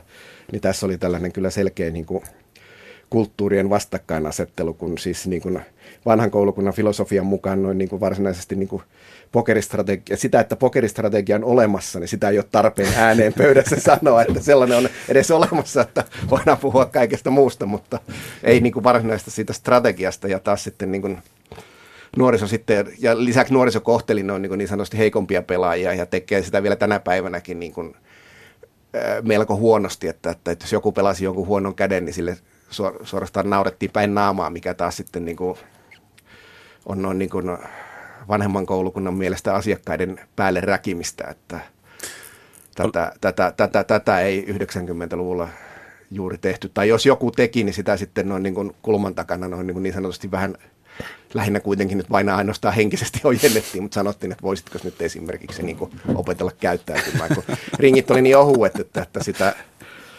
siis että oli, oli, niin vähän, oli niin vähän pelaajia, että, että sitä pyrittiin niin kuin pitämään sille toimintaa niin sanotusti pitämään peli herrasmies, herrasmiesmäisenä, mikä on aina hyväksi se, että, että ja tä, tästä oli itse asiassa, joo, siis itse asiassa tästä oli niin jo niin Helppi esimerkiksi, Juha Helppi, niin edustaa koulukuntaa, jonka mielestä niin kannattaa vastustajat ärsyttää vähän niin kuin vihaisiksi. Ja mä taas edustan kyllä niin kuin sitä, että se on parempi, että pelissä on aina sellainen hyvä ja iloinen tunnelma, koska niin kuin jos siellä on hyvä ja iloinen tunnelma, noin, niin kuin, niin sitten ne pelit jatkuvat ikuisesti. Jos sieltä lähdetään niin suutuspäissään kotiin, niin ne pelit loppuvat. Tämä on vaan niin kuin, tällainen 20 vuoden aikana tehty havainto. Että. No mikä tämä Juha Elpi argumentaatio sitten on tähän? tähän? No, siis se, on, se, on, siis se, on, se on ihan totta, siis, että, että, sitten, että jos saat niin pelaajan niin sanotusti jollain metodilla tilttiin, niin sanottuun tilttiin, eli että, että se kuumenee ja lopettaa ajattelu, ajattelemisen kokonaan, niin kyllähän se sillä lyhyellä aikavälillä siinä on iloa, niin sanotusti, että se alkaa pelaamaan huonommin tämä, tämä on se ajatus ja ymmärrän kyllä tämän logiikan. Tosin siis se voi johtaa siihen sitten, että pelit eivät, pelit ovat niin hetkellisen, hetken aikaa paremmat, mutta että se ei pitkällä aikavälillä välttämättä ole hyväksi. Mutta jos Juha Elpi on tottunut siihen, että ö, volyymi on niin suurta, että sinne tulee koko ajan uutta tulijaa, missä taas niin kun, jos 90-luvulla katsotaan, että sanot, että ringit on hmm. pienet, että silloin ei kannata suututtaa, niin ehkä se menee sitten siihen lokerikkoon, että ihan oikeaan ajatustapaan. En, en sano, että kumpi on oikea, Joo, joo, ei siis, kyllä tämä on varmasti se, että, tuota, että boomin lapset niin sanotusti tottu siihen, että, että peliä on aina ja joka, paik- joka paikassa, että, että nythän taas tilanne on sitten sellainen, että ei sitä hyvää peliä niin kuin mitenkään välttämättä joka päivä ja joka paikassa olekaan. Mutta siis se, se niin kuin nettipokerin buumi, se heijastui myös Helsingin kasinolle.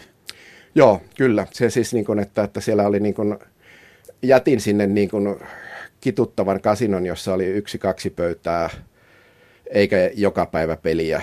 Ja sitten siellä oli kasinolla oli sitten oli pokerihuone, jossa pelattiin. Ensinnäkin oli siirrytty pelaamaan No Limit Texasia siitä vanhasta Pot Limit Omahasta. Ja sitten oli kaikki pöydät täynnä ja pitkät jonot niihin. No jos olit vähän Matti myöhäisenä jälkijunassa, tulit internetin nettipokeripeleihin ja sitä ennen liveä kahlannut ja yrittänyt sitten todistaa nettipokerin huonoutta, mutta se oli ainakin yhdessä asiassa aivan täysin oikea aikaa silloin, kun julkaisit tai kirjoitit ensimmäisen suomalaisen pokerikirjan, pokerin käsikirja 2005, eikö 2005, ollut? joo. No siis silloin se oli nähtävissä jo selkeästi, että se pokeribuumi tulee Suomeenkin, koska siis että, että se oli tullut jo Ruotsiin. Ja Amerikassa se oli niin jo ollut hyvässä vauhdissa aikaisemminkin, että, tuota, että mikä on Ruotsissa tänään, niin eiköhän se sitten vuoden päästä ole Suomessa, että tämä oli niin se kirja ajateltiin tehdä niin kuin nimenomaan, että se valmistuu siihen buumiin ja näin siinä sitten kävikin. Niin milloin nämä niin kuin ensimmäiset keskustelut tästä kirjasta lähti? Oliko se silloin 2003, kun Jenkeissä homma ei, siis, ei, ei, itse asiassa se oli siis, se oli siis kirjailijakumppani Enni Erolan idea, joka otti yhteyttä vanhaan armeijakaverinsa, että halusiko se tehdä sen kanssa kirjan, kun se oli kuullut, että se pelaa pokeria, ja sitten sanoi, että ei, mutta kysy Pyysingiltä. Sitten se kysyi Pyysingiltä, ja sitten meillä oli se kirja valmis niin kuin tyylin siitä ekadeiteistä, niin muutama kuukausi. Ai niin nopeassa aikataulussa te kirjoittelitte sen? Joo, kyllä mä siis sanoisin, että, että deitattiin tyyliin 2005 keväällä ja 2005 syksyllä julkaistiin. No okei, niin se on ollut nopea prosessi sitten. Kuinka, kuinka tota, ö, intensiivinen tuo kirjoitusjakso sitten oikein oli? No siis kyllä mä kirjoittelin sitä aika pitkiä päiviä, niin teki erollakin ja sitten me ollaan silleen aika nopea tuotantoisia kirjoittajia molemmat, että ei siinä silleen ja lisäksi siis mulla nyt ei ollut niinku mitään ongelmaa, kun aihe oli niinku silleen läpeensä, läpeensä tuttu, että sitä, niitä juttuja, mitä kirjoitin, niin olin jo siinä vaiheessa kuitenkin niin kuin kymmen, kymmenkunta, kymmenkunta vuotta miettinyt yötä päivää, että ei se ollut muuta kuin muuttaa se, muuttaa se tekstiksi. No, miten se näki että tuo kirja sitten muutti suomalaisten pokerinäkemystä ja niin kuin tavan tallaajan ymmärrystä pokerista Suomessa? No siis siitä on, sitä on kiitelty, että valitettu esimerkiksi Kotkan sököringeistä valitettiin kovasti, että kun se oli kavereita, jotka eivät koskaan olleet aikaisemmin bluffanneet, niin ne kirjan luettua, ne tajusivat, että pakkohan niitä on ruveta sitäkin tekemään. ja, tuota, ja sitten tuota, osa lukineista siis, että, että osa nykyisinkin pelaavista ammattilaisista on itse asiassa aloittanut äh, niin kuin ikään kuin pokerin pelaamisessa luettua sen kirjan, että, että sitä meni 15 500 kappaletta. Että kyllä se kyllä se nyt niin kuin jotain jälkeä jätti. En nyt sano, että se nyt oli niin kuin mikään, mikään mullistava, mullistava tekijä, mutta että on se yhä edelleenkin, niin kyllä se on varmasti paras suomeksi kirjoitettu pokerikirja. Tämän voi sanoa ihan varmuudella, koska se on ainoa. Toisaalta se on sitten myöskin huonoin. Näin, se on yllättikö tuo jotenkin kuitenkin 15 500 kappaletta myytyä, tai myytyä kappaletta, niin pelikirjalle tai tuollaiselle niin korttipelikirjalle, niin se on aika, aika hirvittävä määrä. Niin yllättikö teitä, vaikka olitte jo uumoillut, että buumi on tulossa, niin yllättikö tämä kuitenkin nämä myyntimäärät teillekin? No siis ei oikeastaan suuruusluokalla, siis että vähän, siis että meni sitä nyt siis vähän enemmän, mitä mä olin ajatellut, mutta että kyllä sille oli niin kuin siis selkeä tilaus, koska niin kuin niitä tuota vastaavia, vastaavia opuksia oli Amerikassa, siis sitä Sklanskin Advanced Hold'em-kirjaa, niin sitä myytiin – jotain tyyliin kymmeniä tuhansia 90-luvulla ja satoja tuhansia sitten buumin alettua. Ja samaten ensimmäiset ruotsalaiset oli tehneet, se, tehneet vasta, vastaavia kirjoja ja se Ruotsin Poker Handbook, niin se itse asiassa ei ollut edes kovin hyvä läpyskä ja sekin myi niin kuin ihan älyttömästi. Että kyllä siihen oli niin kuin siis selkeä, selkeä näkemys, että kyllä tätä toden, toden kaiken järjen mukaan aika paljon menee. No, eikä Aki Pyysingillä tullut kirjoitellessa missään tai siinä ideoimisvaiheessa niin mitään dilemmaa tai tavallaan sitä mietintää, että minkälaisen karhunpalveluksen tässä nyt itselle tekee, kun valistaa muita pokerin pelaamiseen ja opettaa heitä paremmaksi? No olisi pitänyt vähän ehkä enemmän tulla, että kyllä mä siitä varmaan siitä projektista siis noin niin rahallisesti tappiolle jäin varsinkin, kun olin niin hölmö, että, että sitten mulla niin kuin muutama nikki nettisaiteilla paljastui – ja samaten huomasin niin kuin tyyliin, että ö, muistan, muistan hyvin, se oli joskus tyyliin 2006 pelasin kasinolla sököturnausta ja tein sellaisen pelin, minkä olin siellä kirjassa selittänyt, että juuri näin tässä paikassa potin pystyy ostamaan. Ja sitten sieltä tuli nuori pitkätukko hymyssä suin kylkeen Ja, mä ja joka niin kuin nimenomaan niin kuin näin ilmeistä, että se on muuten sen kirjan lukenut, että ei kukaan ole koskaan ei ole tehnyt tätä mulle. Silloin oli, että jaaha. miten, tota, miten media sitten tarttui tuon puumiaikaan? Silloin oli kaikki oli hyvin suurta ja tykättiin otsikoida suurilla rahasummilla, mikä tietenkin sitten pokeriyhteydessä on vähän niin kuin välttämätöntäkin. Mutta siis, että miten sä näkisit median otsikoin, otsikoiden ja median kirjoituksen, miten media otti pokerin vastaan lajina ja henkilöt pokerin parissa? No siis olihan se julkisuus silleen, silloin aika, aika suurta, että mekin ravasin kaikki Arto Nyberit ja tuota, varmaan niin siis tyylin kymmeniä erilaisia haastatteluja annoin siinä Boomin lomassa ja muutenkin siinä oli. Tosin siis niin kuin pääsääntöisesti sanoisin, että pokerijournalismi oli niin kuin molemmilta puolilta aika huonoa.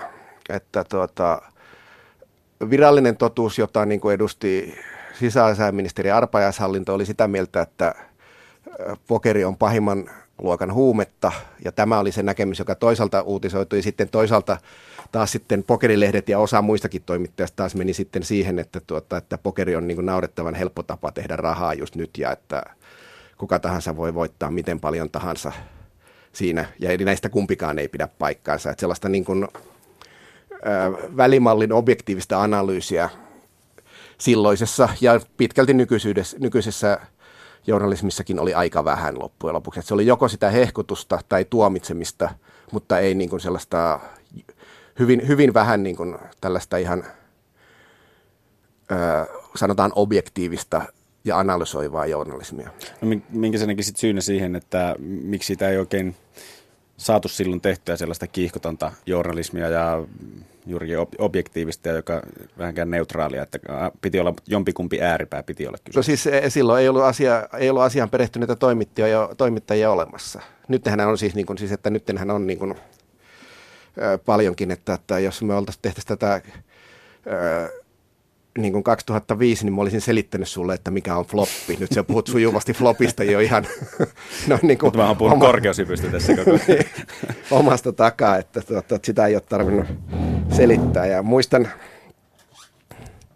kun me esiteltiin kirjaa ja Liken markkinointijohtaja kysyi sen erinomaisen kysymyksen, että mitä ne on ne blindit ja että tämä oli niin kuin, se, se oli siis, että, että tietysti se, että kun lähdettiin niin, niin sanotusti pystymetsästä, niin olihan se silleen, silleen vähän huonompaa. Tietysti sitten niin kuin varsinaisesti niin kuin pokerilehdellä ja tällaisilla oli tietysti intresseinä niin kuin hehkuttaa ja sitten siihen niin kuin osa, osa muustakin lehdistöstä meni ja sitten kun ei ollut olemassa taas sitten silloin vielä kansallista niin sanotusti nettipokeria, niin sitten virallinen linja oli se, että tuota, tämä pokeri on niin kuin kaikkein addiktoivin tuota, pelimuoto, mikä nyt ei todellakaan pidä paikkaansa, että, että kyllä ne on niin kuin, näitä addiktoivin rahapelimuoto on yhä edelleenkin niin kuin nämä kolikkopelit olleet aina kaiken, kaikkien aikojen tutkimus, tutkimus, tutkimustietojen tietojen valossa. Ja sitten siellähän sitten, kun se kansallinen nettipokeri tuli, niin sitten on niin lausunnonantajat vai, vai, vaihtavat takkia ihan rivakasti. Mm, näinhän se yleensä menee.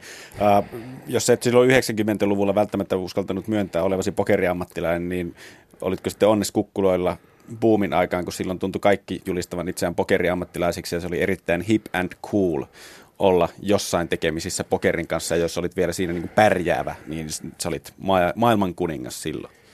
No siis kyllähän se oli ilahduttavaa, että se muuttui siitä, että tuota, mä tulin varmaan kaapista ulos no, niin joskus jo kuitenkin jo 90-luvun loppupuolella niin sanotusti ensimmäisenä. Itse asiassa mä olin Ruben Stillerissä, suostuttiin kasinolta, kysyttiin, niin kuin, että kuka menisi ja multa kysyttiin noin, mä olin tyyliin kahdeksas koska vähän pelätti, mutta tiedettiin, että vähän pelättiin, että mitähän minä siellä mahdan sanoa, kun olen sille eteläkarjalaisena saatan sanoa vähän ärhäköitäkin mielipiteitä. Ja sitten, sitten suostuin, mutta siellä minä esimerkiksi niin kuin ilmoitin, että muuta ei saa tituleerata pokeriammattilaiseksi, vaan voittavaksi harrastepelaajaksi. Niin kuin, että tuota, vaikka kyllä mä olin silloin jo ihan niin kuin täysverinen ammattilainen, mutta varmaan niin kuin tyyli joskus 2000 niin kuin sen, sen, sen, sen myönsi, että oli se siis silleen mukavaa. Tosin siis sitten se boomin aikana kyllä niin kuin, se vähän ärsytti, kun, noin, niin, kun pokeriammattilaisiksi esittäytyy sellaisia kavereita, jotka ovat pokeri, jotka olivat pokeriuraltaan siinä vaiheessa ja myös myöhemminkin iloisesti tappiolla. Että, mutta että enpä nyt niitä sitten niin kuin asiaan niin kuin katsonut mitään, nähnyt mitään valoa erityisesti puuttua. Niin kuinka paljon se sitten är, ärsytti, koska se, sehän tavallaan sitten taas lokaa tuollaisten niin voittavien pokeriammattilaisten mainetta, jos niin voi sanoa, että, että tituleerataan vähän heikoin meritein itseään pokeri, pokeriammattilaisiksi ja mitä mieluiten vielä tuodaan se lehtien kanssa ja niin kuin jokaisessa jutussa ilmi. Että, no ei, että se nyt, siis, ei, se, ei se sille ollut niin kuin vaarallista, koska siis kyllähän se sitten niin kuin taas pelisuosiotahan se vaan sitten lisäsi, että ei se niin kuin silleen, silleen huonosta ollut. Ainoa vaan niin kuin totesin, että, että kaikenlaiseen ne toimittajat meneekin, että taustoja ei selvitetä yhtään. Ylepuheen urheiluiltaa. Yle Puheen urheiluilta tänään siis poker, pokerin, pokeripiireissä, pokerin syvissä vesissä vieraana pokeriammattilainen vai sanotaanko, että voittava pokerin pelaaja? Kyllä nyt voi sanoa, nyt 2015 niin voi myöntää jo olevansa pokeriammattilainen. Aki Pyysing siis vieraana studiossa. Tuossa puhuttiin, että moni tituleerasi tuolloin boomin aikaan itsensä pokeriammattilaisiksi, vaikka näytöt oli lyhyeltä ajalta ja nekin näytöt saattoi olla sitä, että tappiollinen pelaaja todellisuudessa on, mutta se oli siistiä sanoa, että ammatikseen tätä pelaa tai ainakin voittavasti ja näyttää hyvältä, mutta Suomesta kuitenkin monta erittäin hyvää pokerin pelaajaa on tullut ihan tuonne niin kuin ylemmille tasoille, isoimpiin peleihin sekä sitten alemmilla tasoilla tietenkin hyvin pärjääviä ja hyviä, hyviä pokeriammattilaisia on. Minkä sä näkisit Aki Pyysing syynä siihen, että Suomesta suhteessa kuitenkin aika paljon tuli hyviä pokerin pelaajia?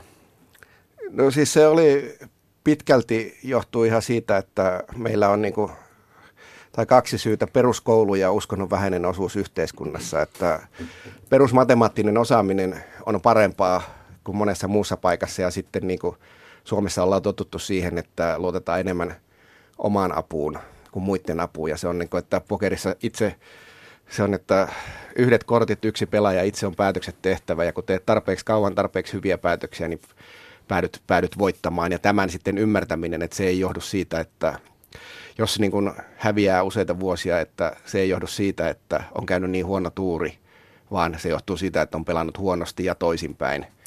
Niin, eli että jos pelaa useita vuosia voittavasti, niin on varmasti pelannut myöskin siinä matkan, matkan varrella hyvin, niin tämän ymmärtäminen sille vähän taikauskoiselle kansalle on paljon helpompaa kuin sellaisille, jotka on niin kuin tottuneet pyytämään enemmän niin sanotusti apua ylhäältä. Uh, tunneeko että suomalaiset olisivat jotenkin niin kuin analyyttisempiä ihmisiä kuin sitten sanotaan vaikka etelä-eurooppalaiset tai aasialaiset nyt niin Aasia, ni, siis nimenomaan tämä oli juurikin oikein. Suomalaiset ovat analyyttisempia kuin etelä-eurooppalaiset aasialaisista nyt puhumattakaan.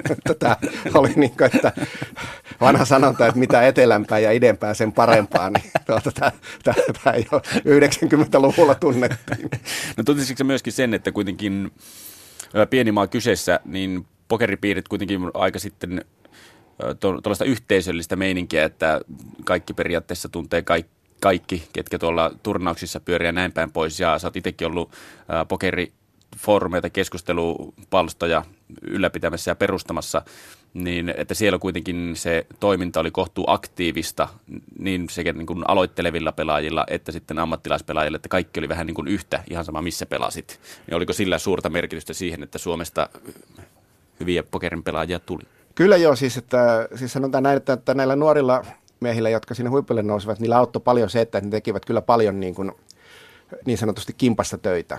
Ja yhä edelleenkin niin kuin, tehdään silleen, niin kuin, että on, pojilla on niin kuin, tyylin toimistoja vuokrattu, mihin menee muutama kaveri sitten pelailemaan tuota, ja sitten käyvät, niin kuin, käyvät yhdessä läpi, että miten, mitenkäs, näitä, mitenkäs tätä nyt sitten pitikään, pitikään, pitikään pelata tai mitä, mitä tehdään, mistä on niin kuin, siis silleen paljon apua. Että kyllähän sitä niin kuin, omaan suorittamiseen – on se mikä tahansa, niin siihen tulee helposti vähän sokeksi, että, että sellainen ulkopuolinen silmä, jos se on niin kuin analyyttinen ja objektiivinen silmä, niin se ulkopuolinen silmä tuo siihen paljon lisäarvoa. Niin, että kun sanoit että sitä, että suomalainen ei välttämättä halua pyytää apua muualta, että tekee mieluummin itse, niin se kuitenkin jossain määrin osoitettu vääräksi, että suomalainen pokerin pelaaja on innokas ottamaan oppia muilta myöskin. Kyllä joo, siis me itse niin kuin, siis olen pitkälti niin kuin yksikseni pohdiskellut ja sekin on ollut niin kuin väärin, että, että todennäköisesti olisi kannattanut niin kuin enemmän, enemmän keskustella niin sanotusti muiden ammattilaisten kanssa aihe, aiheesta, että tuota, se, että, että menee niin yrityserehdysmetodilla, vaikka siis toki internetissä on tietenkin valtava määrä materiaalia, niin se on kuitenkin joka tapauksessa hitaampaa. Minkälaisena sitten suomalaisia pokerin pelaajia pidetään ulkomailla? Onko jotain tällaista stereotypiaa, mitä viljellään? Mitä pohjoisempaa, niin sen parempaa no siis, vai mitä? No sanotaan näin, että, että livepöydässä ne olettaa, jos tulee suomalainen pelaamaan, että, että se on tiukka, aggressiivinen ja viinalle perso. ja kuinka pitkältä, kuinka pitkältä ajalta sä oot itse sitä tätä niin kuin stereotypia luonut vahvemmaksi omissa live-kokemuksissa? No ehkä parikymmentä vuotta. Että tuota, sanotaan näin, että siitä, että tämä nuoriso on ollut niin aggressiivista, niin siis että me on pelannut aavistuksen pienemmällä aggression asteella yleensä, yleensä kuin nuoriso, niin sanotaan näin, että tämä on tuonut minulle joitain sellaisia maksuja, mitä en olisi ansainnutkaan. Että, että, että kun on laitettu stereotypia suomalainen, että se yrittää ylikävelyä, mutta että, että kun minä olen parikymmentä vuotta ranskalaisten ja espanjalaisten kanssa pelailut, niin se ranskalaisten ja espanjalaisten ylikävely, niin se ei ole niinkään kannattavaa puuhaa, vaan että ne nimenomaan, että, että niitä vastaan on hyvä pelata hyvillä korteilla ja sitten noin niin kuin niiden hyvien korttien osuudessa, osuessa niin rahastaa, rahastaa niin sanotusti pois, eikä niinkään panostaa siihen, että koittaa bluffata niitä, niitä joka paikassa, koska ne niin sanotusti maksaa herkemmin sitten taas kuin suomalaiset. Mm. Mutta siis suomalaisilla pokeripelaajilla ylipäätään on semmoinen kunnioitus ulkomailla vai, että tiedetään, on, tiedetään niin kuin taso, että onko se noiden Patrik Antoniuksen, Juha Helpin, Ilari Sahamiehen, näitä nyt voisi luetella Jens Kyllösen näiden ansiota, että suomalaisista sellainen kuva on piirretty.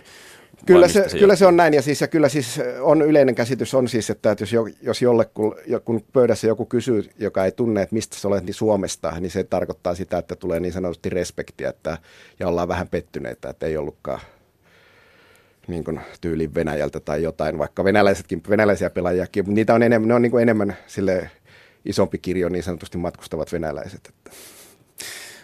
Aina siellä, missä liikkuu paljon rahaa, niin kuin pokerissa, pokeripiireissä liikkuu, niin yleensä se sitten vetää puoleensa lieveilmiöitä nimeltä hei, helppoheikit ja huijarit. Onko sulla Aki Pyysin koskaan tullut pelipöydistä tai pelipöydän ulkopuolella pokerin saralla – tullut sellaista fiilistä, tai oletko hoksannut, että nyt mua on kusetettu ja rankasti?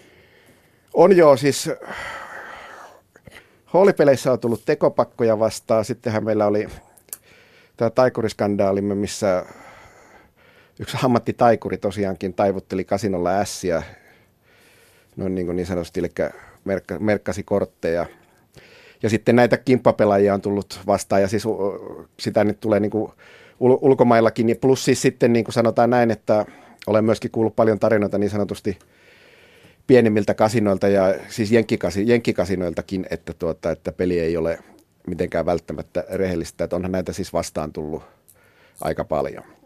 Jos puhutaan niin kuin, että peli ei ole rehellistä siinä itse pelipöydässä, mutta miten sitten pelipöytien ulkopuolella, siellä on kaikenlaista suhmurointia varmasti bisnesideaa ehdoteltu. Kyllä joo, siis että, että siis pokerihuoneesta ei puutu niinku kavereita, jotka eivät mielellään la- rahaa lainaisi tai myisi itsestään osuuksia turnauksessa tai rahapöydässä mielellään 100 prosenttia. Ja olen myöskin kuullut sellaisesta, että on myyty itsestään turnauksessa yli 100 prosenttia. Tuota, Se on kannattava kauppa.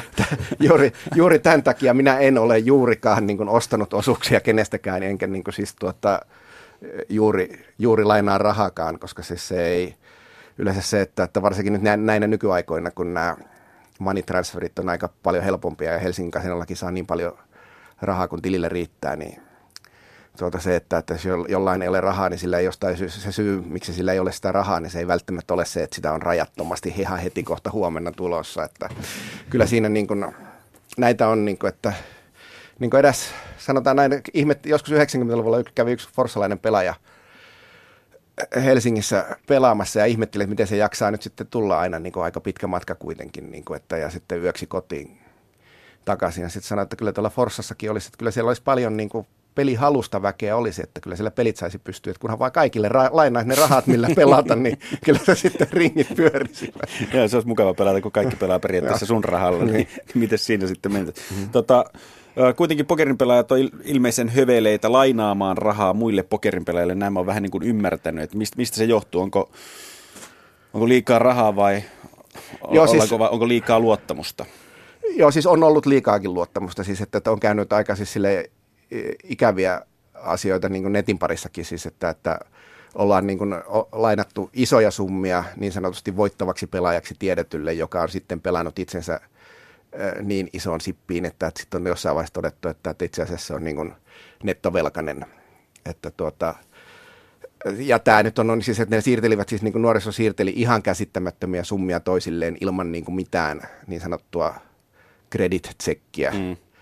Ja siis, että siinä touhussa oli niin kuin, mun mielestä itsestään selvää, että näin tulee jossain vaiheessa käymään, koska tässä nyt niin kuin, tässä niin kuin ammatissa niin tällainen poistuma on aika iso, että, että kun meitä oli niin kuin ammattilaisia, oli boomin aikaa varmaan Suomessa, sanoin joskus, että 2500, mutta luulen itse asiassa nykypäivänä, että se mun arvio oli alhainen, ja nyt niitä on tyyliin 500.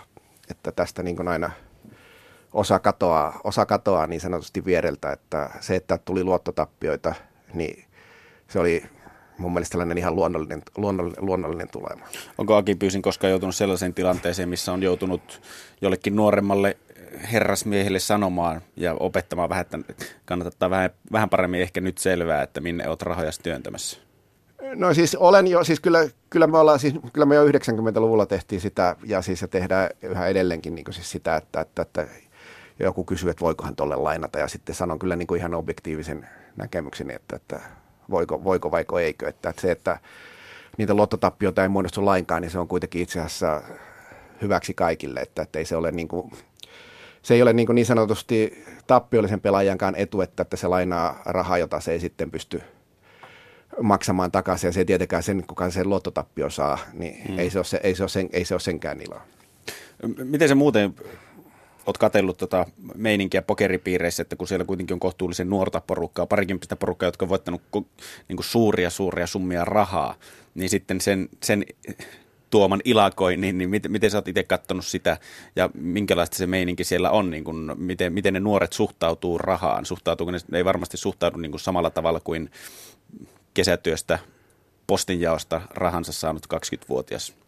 Joo, kyllä se on, siis sanotaan näin, että olen vähän varsinkin, sanotaan varsinkin aikaisemmin, niin tuota, enemmän niin kuin kauhistellut nuorten herrojen kassahallintaa ja kulutustottumuksia. Että se, että kun niin kuin bisneksessä lennetään ja viiden tähden hotellissa asutaan noin, niin, kuin, niin se on kuitenkin, siinä on iso kuluerä sitten niin kuin peitet, peitettäväksi noin, niin kuin, se ei ole nyt niinkään yksinkertaisesti sitten, sitten siinä pelistä, pelistä voitettavaksi ja sitten kun se, että, että peli elää kuitenkin aina, että mistä sitä tietää, miten hyvät pelit ensi vuonna enää, enää on. Että, että näkemys on kyllä se, että pelit tulevat jatkumaan noin niin kuin pyöreästi ikuisesti, mutta en, ellei löydy jotain niin kuin kilpailevaa rahapelimuotoa, joka sitten niin kuin saavuttaa niin kuin suuren, suuren suosion, mutta että kyllä tällainen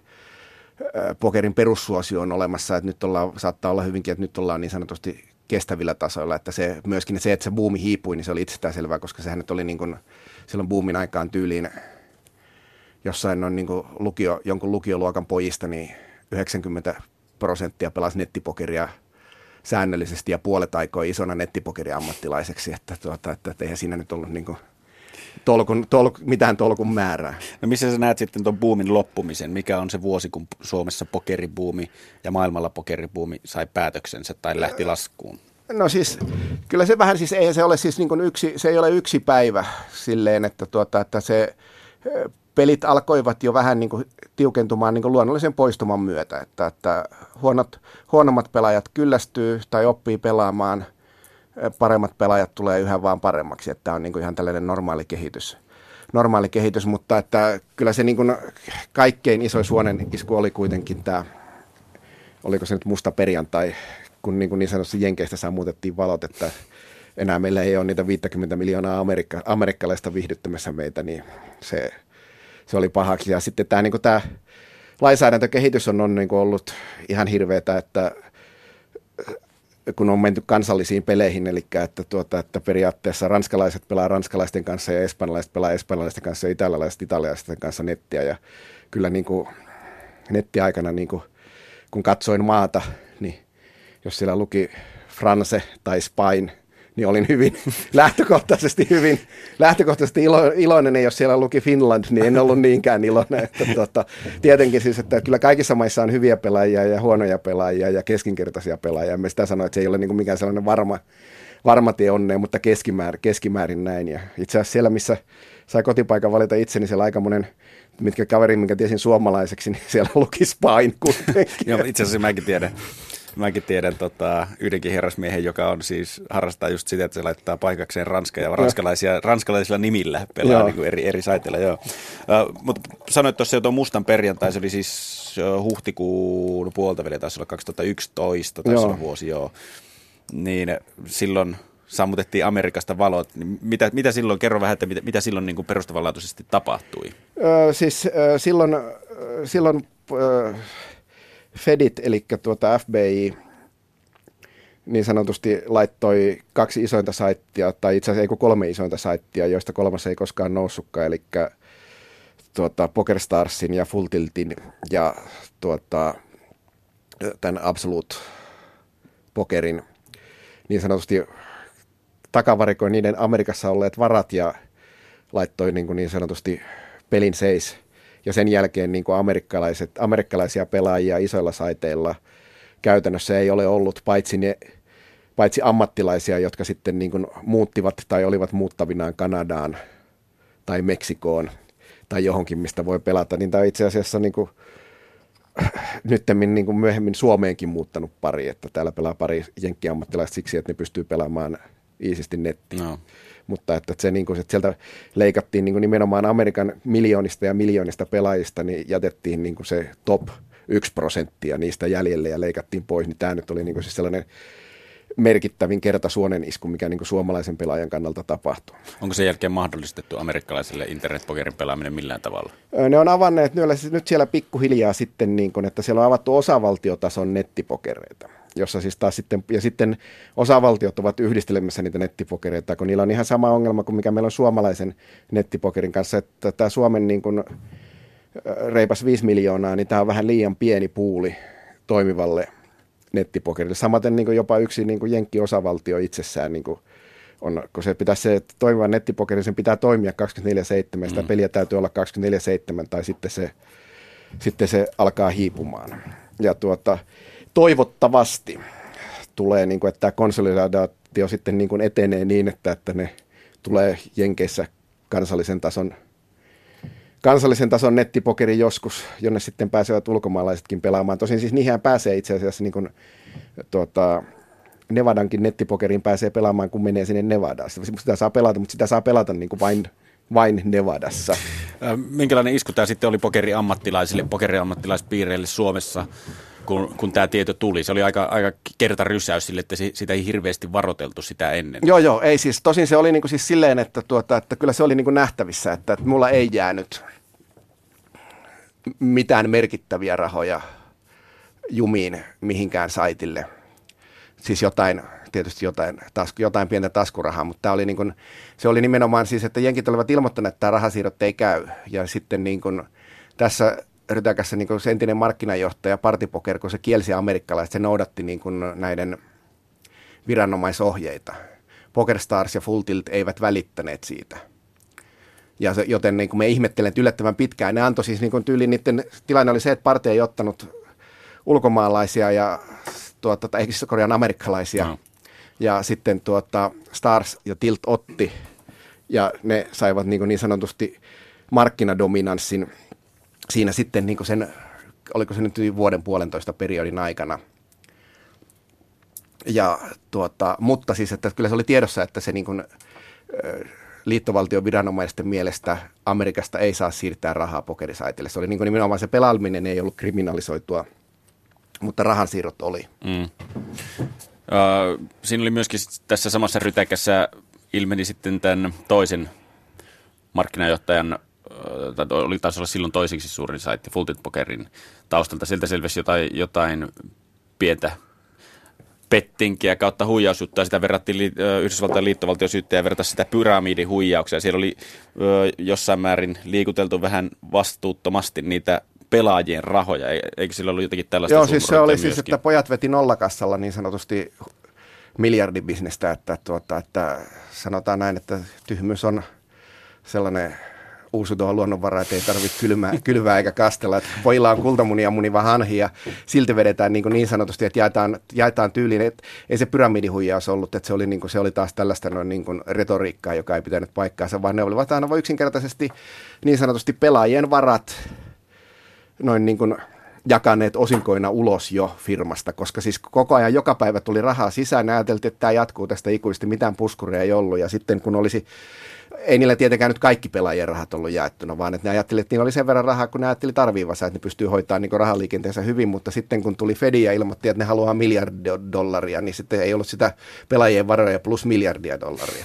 Starsilla oli se miljardi dollaria plus pelaajien rahatkin hallussa, ja ne, ne maksoi, ne sai, ne sai niin sen paljon aikaisemmin auki, ja sitten itse asiassa loppujen lopuksi Tiltinkin pelaajat saivat rahansa siinä yhteydessä, kun niin kuin, käytännössä sitten Fedit myivät sen hallussaan olleen konkurssipesän PokerStarsille, joka siinä diilin yhteydessä lupautui sitten hoitamaan nämä pelaajien rahat ja onkin sitten sen jälkeen niin kuin, sen jälkeen ollaankin niin kuin tällaisessa hyvin niin kuin monopolistisessa ase- asemassa noin niin tällä hetkellä nettipokerissa. Onko se haitannut jotenkin pokeriammattilaisten ammatin harjoittamista? On se haitannut tietenkin, to, totta kai kyllä siis, että, että yllättäen nyt sitten kun ollaan monopolisessa asemassa, niin monopoli yleensä pyrkii nostamaan hintoja ja hintoja on, on sitten kyllä myöskin nostettu. No. Että, että se on niin kuin kaikin tavoin niin kuin tietenkin leikkaa ammattilaisen asemaa, että, että se, että, että minä sitten siirryin niin kuin pitkälti, että, että mulla ei oikeastaan, että viimeisen kerran pelasin noin niin, niin sanotusti ammattimaisesti nettipokeria tyyliin juurikin noita aikoja 2011 että sen jälkeen on sitten pelannut pääsääntöisesti niin kuin 95 prosenttisesti tai yli livepokeria. Minkä takia tuo vaihto sitten tuolloin tapahtui? Minkä takia siirryt takaisin livepokeriin? No siis itse asiassa mun merkittävin asia siihen, että mä siirryin livepokeriin, niin se oli henkilökohtaisella tasolla, että mulla oli avioero 2000 keväällä ja muutin asumaan kilometrin päähän kasinosta ja mietin, että mitä hän tässä nyt iltaisin tekisi, niin sitten tuntui luontevalta ajatukselta mennä esimerkiksi kasinolle pelailemaan vähän pokeria. Ja sitten sieltä löytyikin yllättävän hyvät pelit, tai sitten pärjäsin yllättävän hyvin ja jäin sitten ne on niin kuin vähän enemmän sinne livepokeriin jumittamaan, jolloin sitten taas nettipokeritunnit jäi vähäisemmäksi. Ja sitten kun pelit samaan aikaan, pelitkin sitten samaan aikaan sitten, sitten kovenivat ja totesin, että, että netissä kyllä vielä pärjäisi, mutta se vaatisi taas sitten koko päivä toimisuutta ja sitten mä taas olin sitten jo niin kuin kuusi vuotta olin niin kuin hakannut sitä nettiä, niin se on kuitenkin silleen vähän niin kuin sellaista yksinäisen, yksinäisen miehen, miehen hommaa, että, että tätä sosiaalista aspektia sitten taas niin, niin sanotusti kasinolta oli jo oppinut, oppi, oppinut sitten vähän kaipaamaan ja sittenhän se, niin se liven pelaaminen taas tuntuikin sitten hirmu kivalta. No tässä jos me ollaan piirretty parinkymmenen vuoden aikasykli pokerin maailmasta, niin miten sä Aki Pyysing näet, että miten pokeri on muuttunut tuon parinkymmenen vuoden aikana ylipäätään? Kun katsotaan sieltä vuodesta 95-90-luvun alkupuolelta taas tähän päivään, puumit ja kaikki on mennyt, mutta, mutta miten niin pokeri itsessään on muuttunut?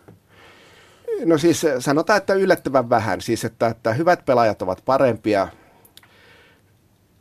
Tuota, harrastajatkin ovat vähän parempi. Siis että silleen, että, että niin siis keskimäärä, keskimääräinen taitotaso on parempi, mutta siis sanotaan näin, että, että oikein huonot pelaajat ovat ihan yhtä huonoja kuin ne, oli, ne ovat aina olleet. Että, että jos ei halua peliä oppia, niin ei sitä sitten, sit, sitten, sitten opikkaan. Että ei se liveskene niin kuin ihan hirveästi ole muuttunut. Tämä niin kuin, alussa mainitsemani ranskalainen, niin kyllä se 18 vuoteen on oppinut hirvittävän vähän mitään asioita. Et mä katsoin eka jaon, minkä se pelasi, ja mä totesin, että se pelasi käden, jolla, jota minä en olisi ikinä pelannut, maksoi sillä flopista, jolla ei voinut mitenkään maksaa, ja sitten maksoi myös tönistä, jolla ei ainakaan olisi voinut maksaa.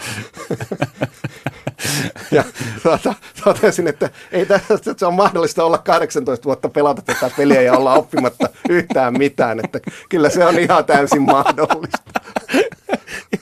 ilmeisesti näin, ilmeisesti näin joo. Mitä sä näkisit sitten että miten pokeri ammattilaisuus on muuttunut. Se nyt on ainakin parinkymmenen vuoden aikana, jos peli itsessään ei ole muuttunut, niin ammattimaisuus ja ammattilaisuus on, on, on varmasti kokenut aikamoisen muutoksen näinä aikoina. No joo, siis sanotaan näin, että se oli se buumiaika oli tietysti noin niin kuin siis sille erikseen, että se nyt oli niin kuin, että siitä tilanne on niin kuin ikään kuin vähän heikentynyt, mutta että kun vertaa 2015 pelejä ja 95 pelejä, niin onhan tämä niin kuin siis silleen, että, että helppo, aika helppoa elämää.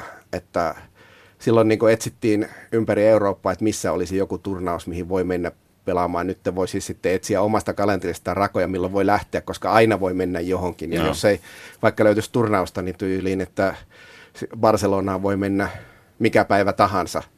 Ja siis monen muuhunkin kaupunkiin, että aina siellä on käteispeli, käteispeliä, joka on lisäksi siis parempaa kuin mitä Helsingin, Helsingin peli. Että, että, että, että liveskene on helpottunut, helpottunut todella paljon. Ja sitten tietysti se, että on, net, on kuitenkin toimiva nettipokeri olemassa, jonka kyllä pystyy biittaamaan. On meillä vielä niin kuin satoja ammattilaisia kuitenkin, jotka sieltä netistä, siis Suomessakin ja maailmalla paljon enemmän, jotka netistä sen rahansa pääsääntöisesti raapii, raapii kasaan. Että, että tälleen 20 vuoden periodilla on tapahtunut niin kuin ikään kuin hyviä asioita, mitä ei silloin 95 todellakaan nähnyt tapahtuvaksi.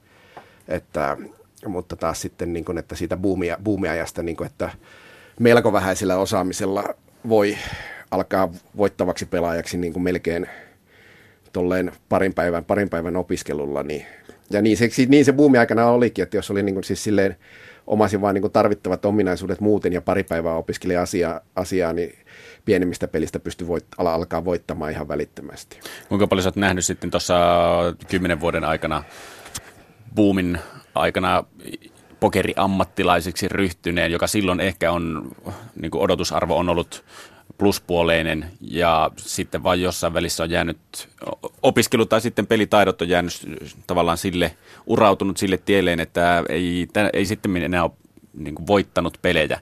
Ei ole voittava pelaaja enää, mutta silti on hakattu no. päätä seinään niin kuin vuosia, vuosia, vuosia että ollaan pidetty itseään tavallaan voittavana pelaajana edelleen, vaikka merkit ei ole sitä näyttänyt? No siis sanotaan, että suomalaiset ovat yllättävän hyvin noin, niin kuin siis, että, että kyllä olen nähnyt paljon sellaisia, ketkä olivat voittavia buumia aikana ja eivät enää voita.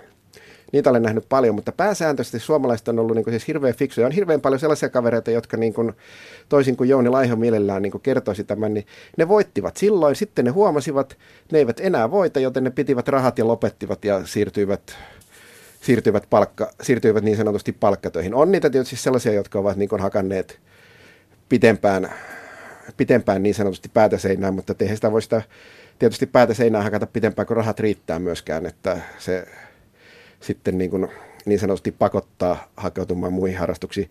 Yleensähän nyt siis, niin kuin, normaali tietysti on se, että, että sitä niin kuin, ei sitä heti, ihan heti uskota, että, tuota, että, että ei enää pärjää, mutta että kyllä suomalaiset on tässäkin ollut niin kuin varsin esimerkillisiä, että, että aika iso osa on nimenomaan sitten vaan niin kuin vähentänyt, vähentänyt jossain vaiheessa volyymia ja sitten siirtynyt, siirtynyt muihin hommiin, eikä ole niin kuin hankkinut itseään sitten sen suurempi ongelmia. On siellä tietysti surullisia tarinoitakin joukossa, mutta...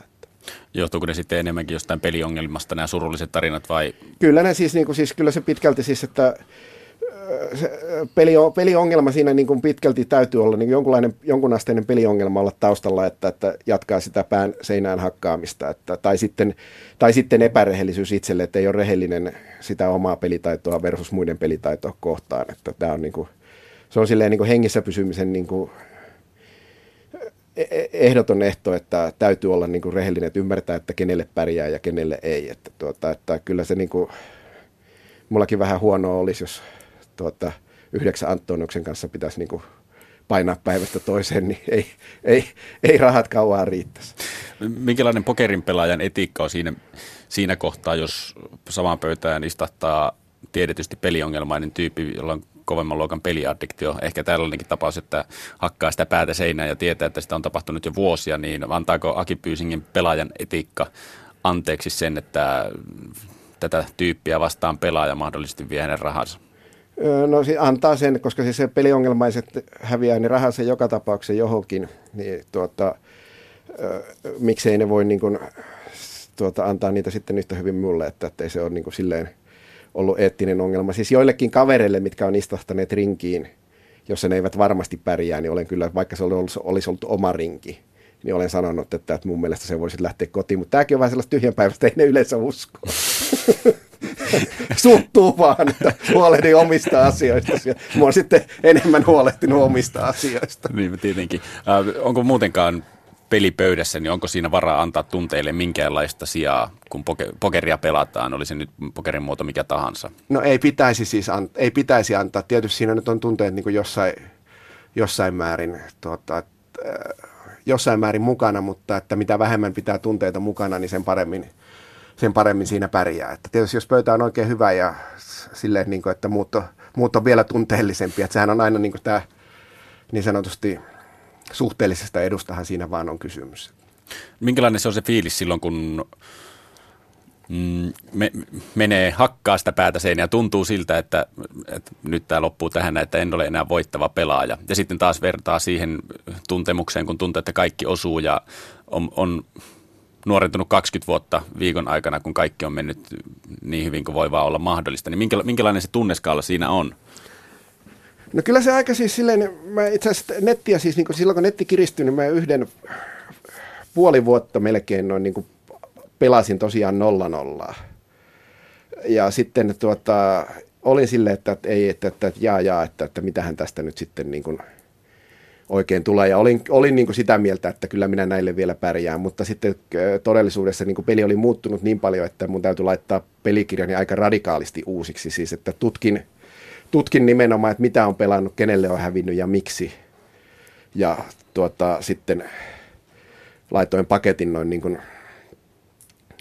hyvin pitkälti, hyvin, hyvin pitkälti uusiksi, siis että ruuvasin, ruuvasin aggressiota ylöspäin ihan, ihan radikaalisti, koska siis se, se oli siihen, siis niihin kiristyneisiin, kiristyneisiin peleihin, peleihin tarpeen. Olisi ollut ehkä parempi, tai varmasti olisi ollut parempi laittaa tehdä niin sanottu pelikirjauudistus vähän aikaisemmin, mutta parempi tietysti myöhään kuin ei milloinkaan.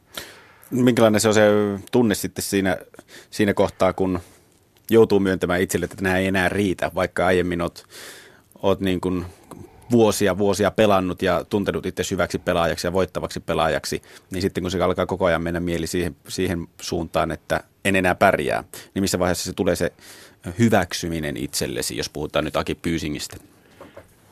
No siis me, enhän minä sitä hyväksynytkään, vaan laitoin pelikirjan uusiksi. Niin, niin, niin mutta siis se hyväksyminen, että tässä nyt täytyy tehdä jotain asialle. Joo, siis se, tuota, kyllä se, kyllä siihen meni siis varmaan niin kuin siis kuuka, kuukausia kuitenkin, eli että aivan liian pitkää aikaa. Tosi siis mulla oli siis vasta samaan aikaan tuota, aviokriisi päällä, mikä tietysti ei, koska olen aina sanonut, että silloin jos on parisuhdeongelmia tai muita ongelmia, silloin olisi parempi tehdä jotain muuta.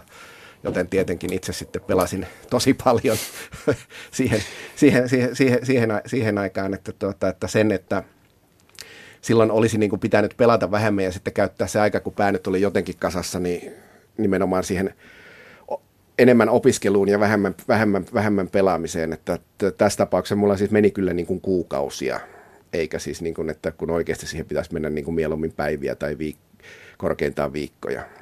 Kuinka hyvin siihen pokeriin pystyy sitten oikein keskittymään, jos on elämässä jotain muualla meneillään niin kuin huonoja juttuja, että välttämättä se fokusointi siihen pelkästään pokerin pelaamiseen ei ole ihan parhaimmalla mahdollisella tavalla, niin kuinka hyvin sitä pystyy sitten sulkeutumaan? Sekin tietenkin no mä pystyn, mä pystyn, siis mä pystyn, mä oon pystynyt aina aika hyvin menemään niin siihen laittamaan niin sanotusti sen pokerimoodin päälle, että sen takia mä sitä siis pelasinkin, että, että sitten kun pelasin sitä pokeria, niin ajattelin sitä pokeria enkä muuta mm. paskaa mm. niin sanotusti, mitä, mitä, ympäri, mitä ympärillä tapahtui, vaan että, että, että nimenomaan unohtaakseni niin sanotusti muut, muut murheet, niin siellä, siellä sen pään sai sitten siihen.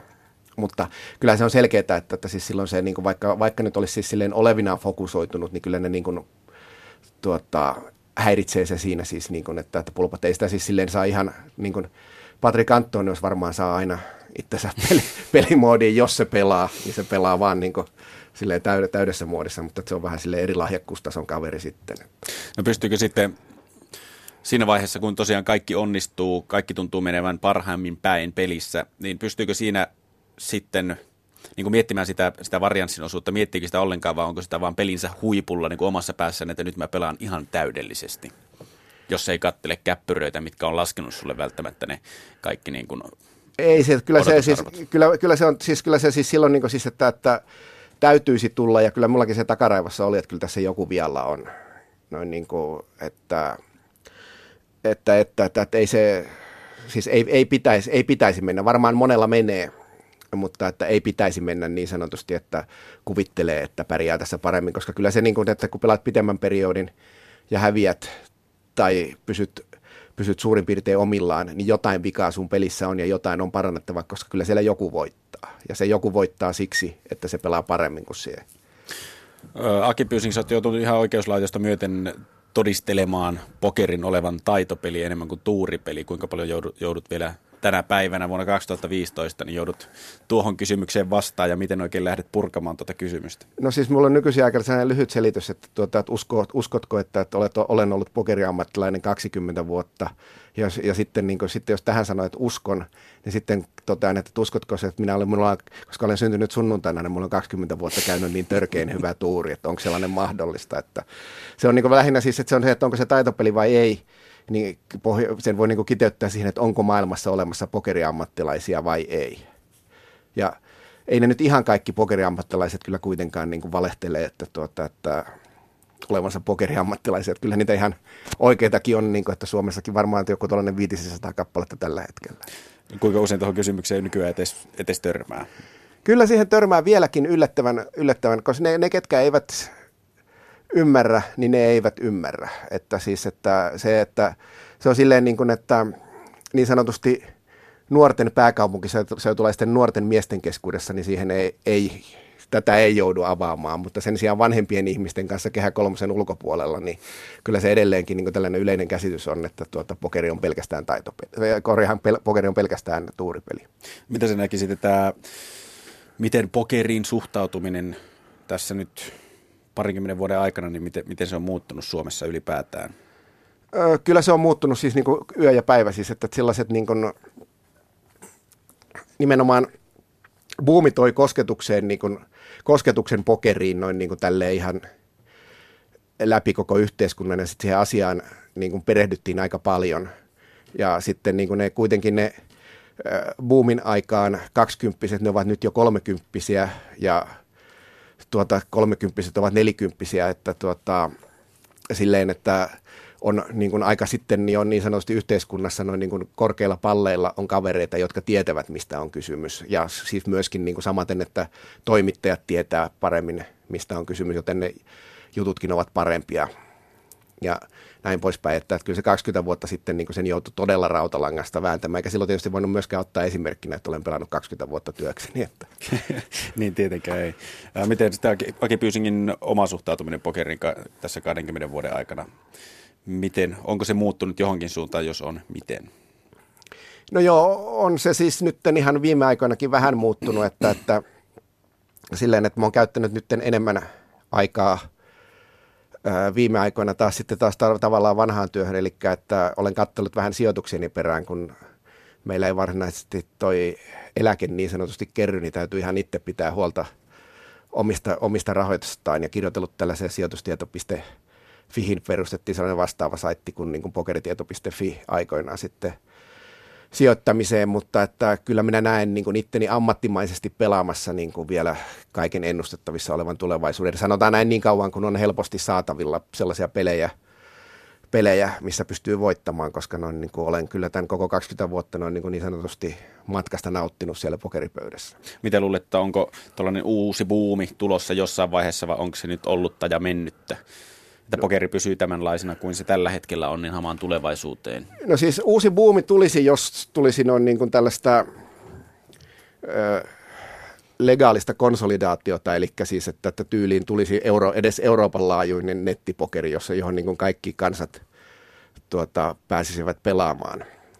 Tosin tällaista kehitystä ei ole siis niin kuin mitenkään niin kuin selkeästi näköpiirissä, että sitä ajattelisi, että markkinatalous ajaa tällaiseen kehitykseen, mutta tuota, että poliittiset realiteetit huomioon ottaen, niin en pidä sitä siis uuden buumin tulemista siis aina, ainakaan varmana, ja enkä nyt niin kuin mitenkään siis sellaista samanlaista buumia, mikä silloin oli, niin tuskin enää tulekaan, että, tuota, että nettipokerin ensimmäisen kerran voi avata vai, vain yhden kerran niin kuin ensimmäisen kerran, että se tulee sille yllätyksenä. Niin. Näinhän se on. Kiitoksia Aki Pyysing, että pääsit vieraaksi. Ja Ei mitään, hyvää on... syksyn jatkoa. Kiitos. Ylepuheen urheiluiltaa.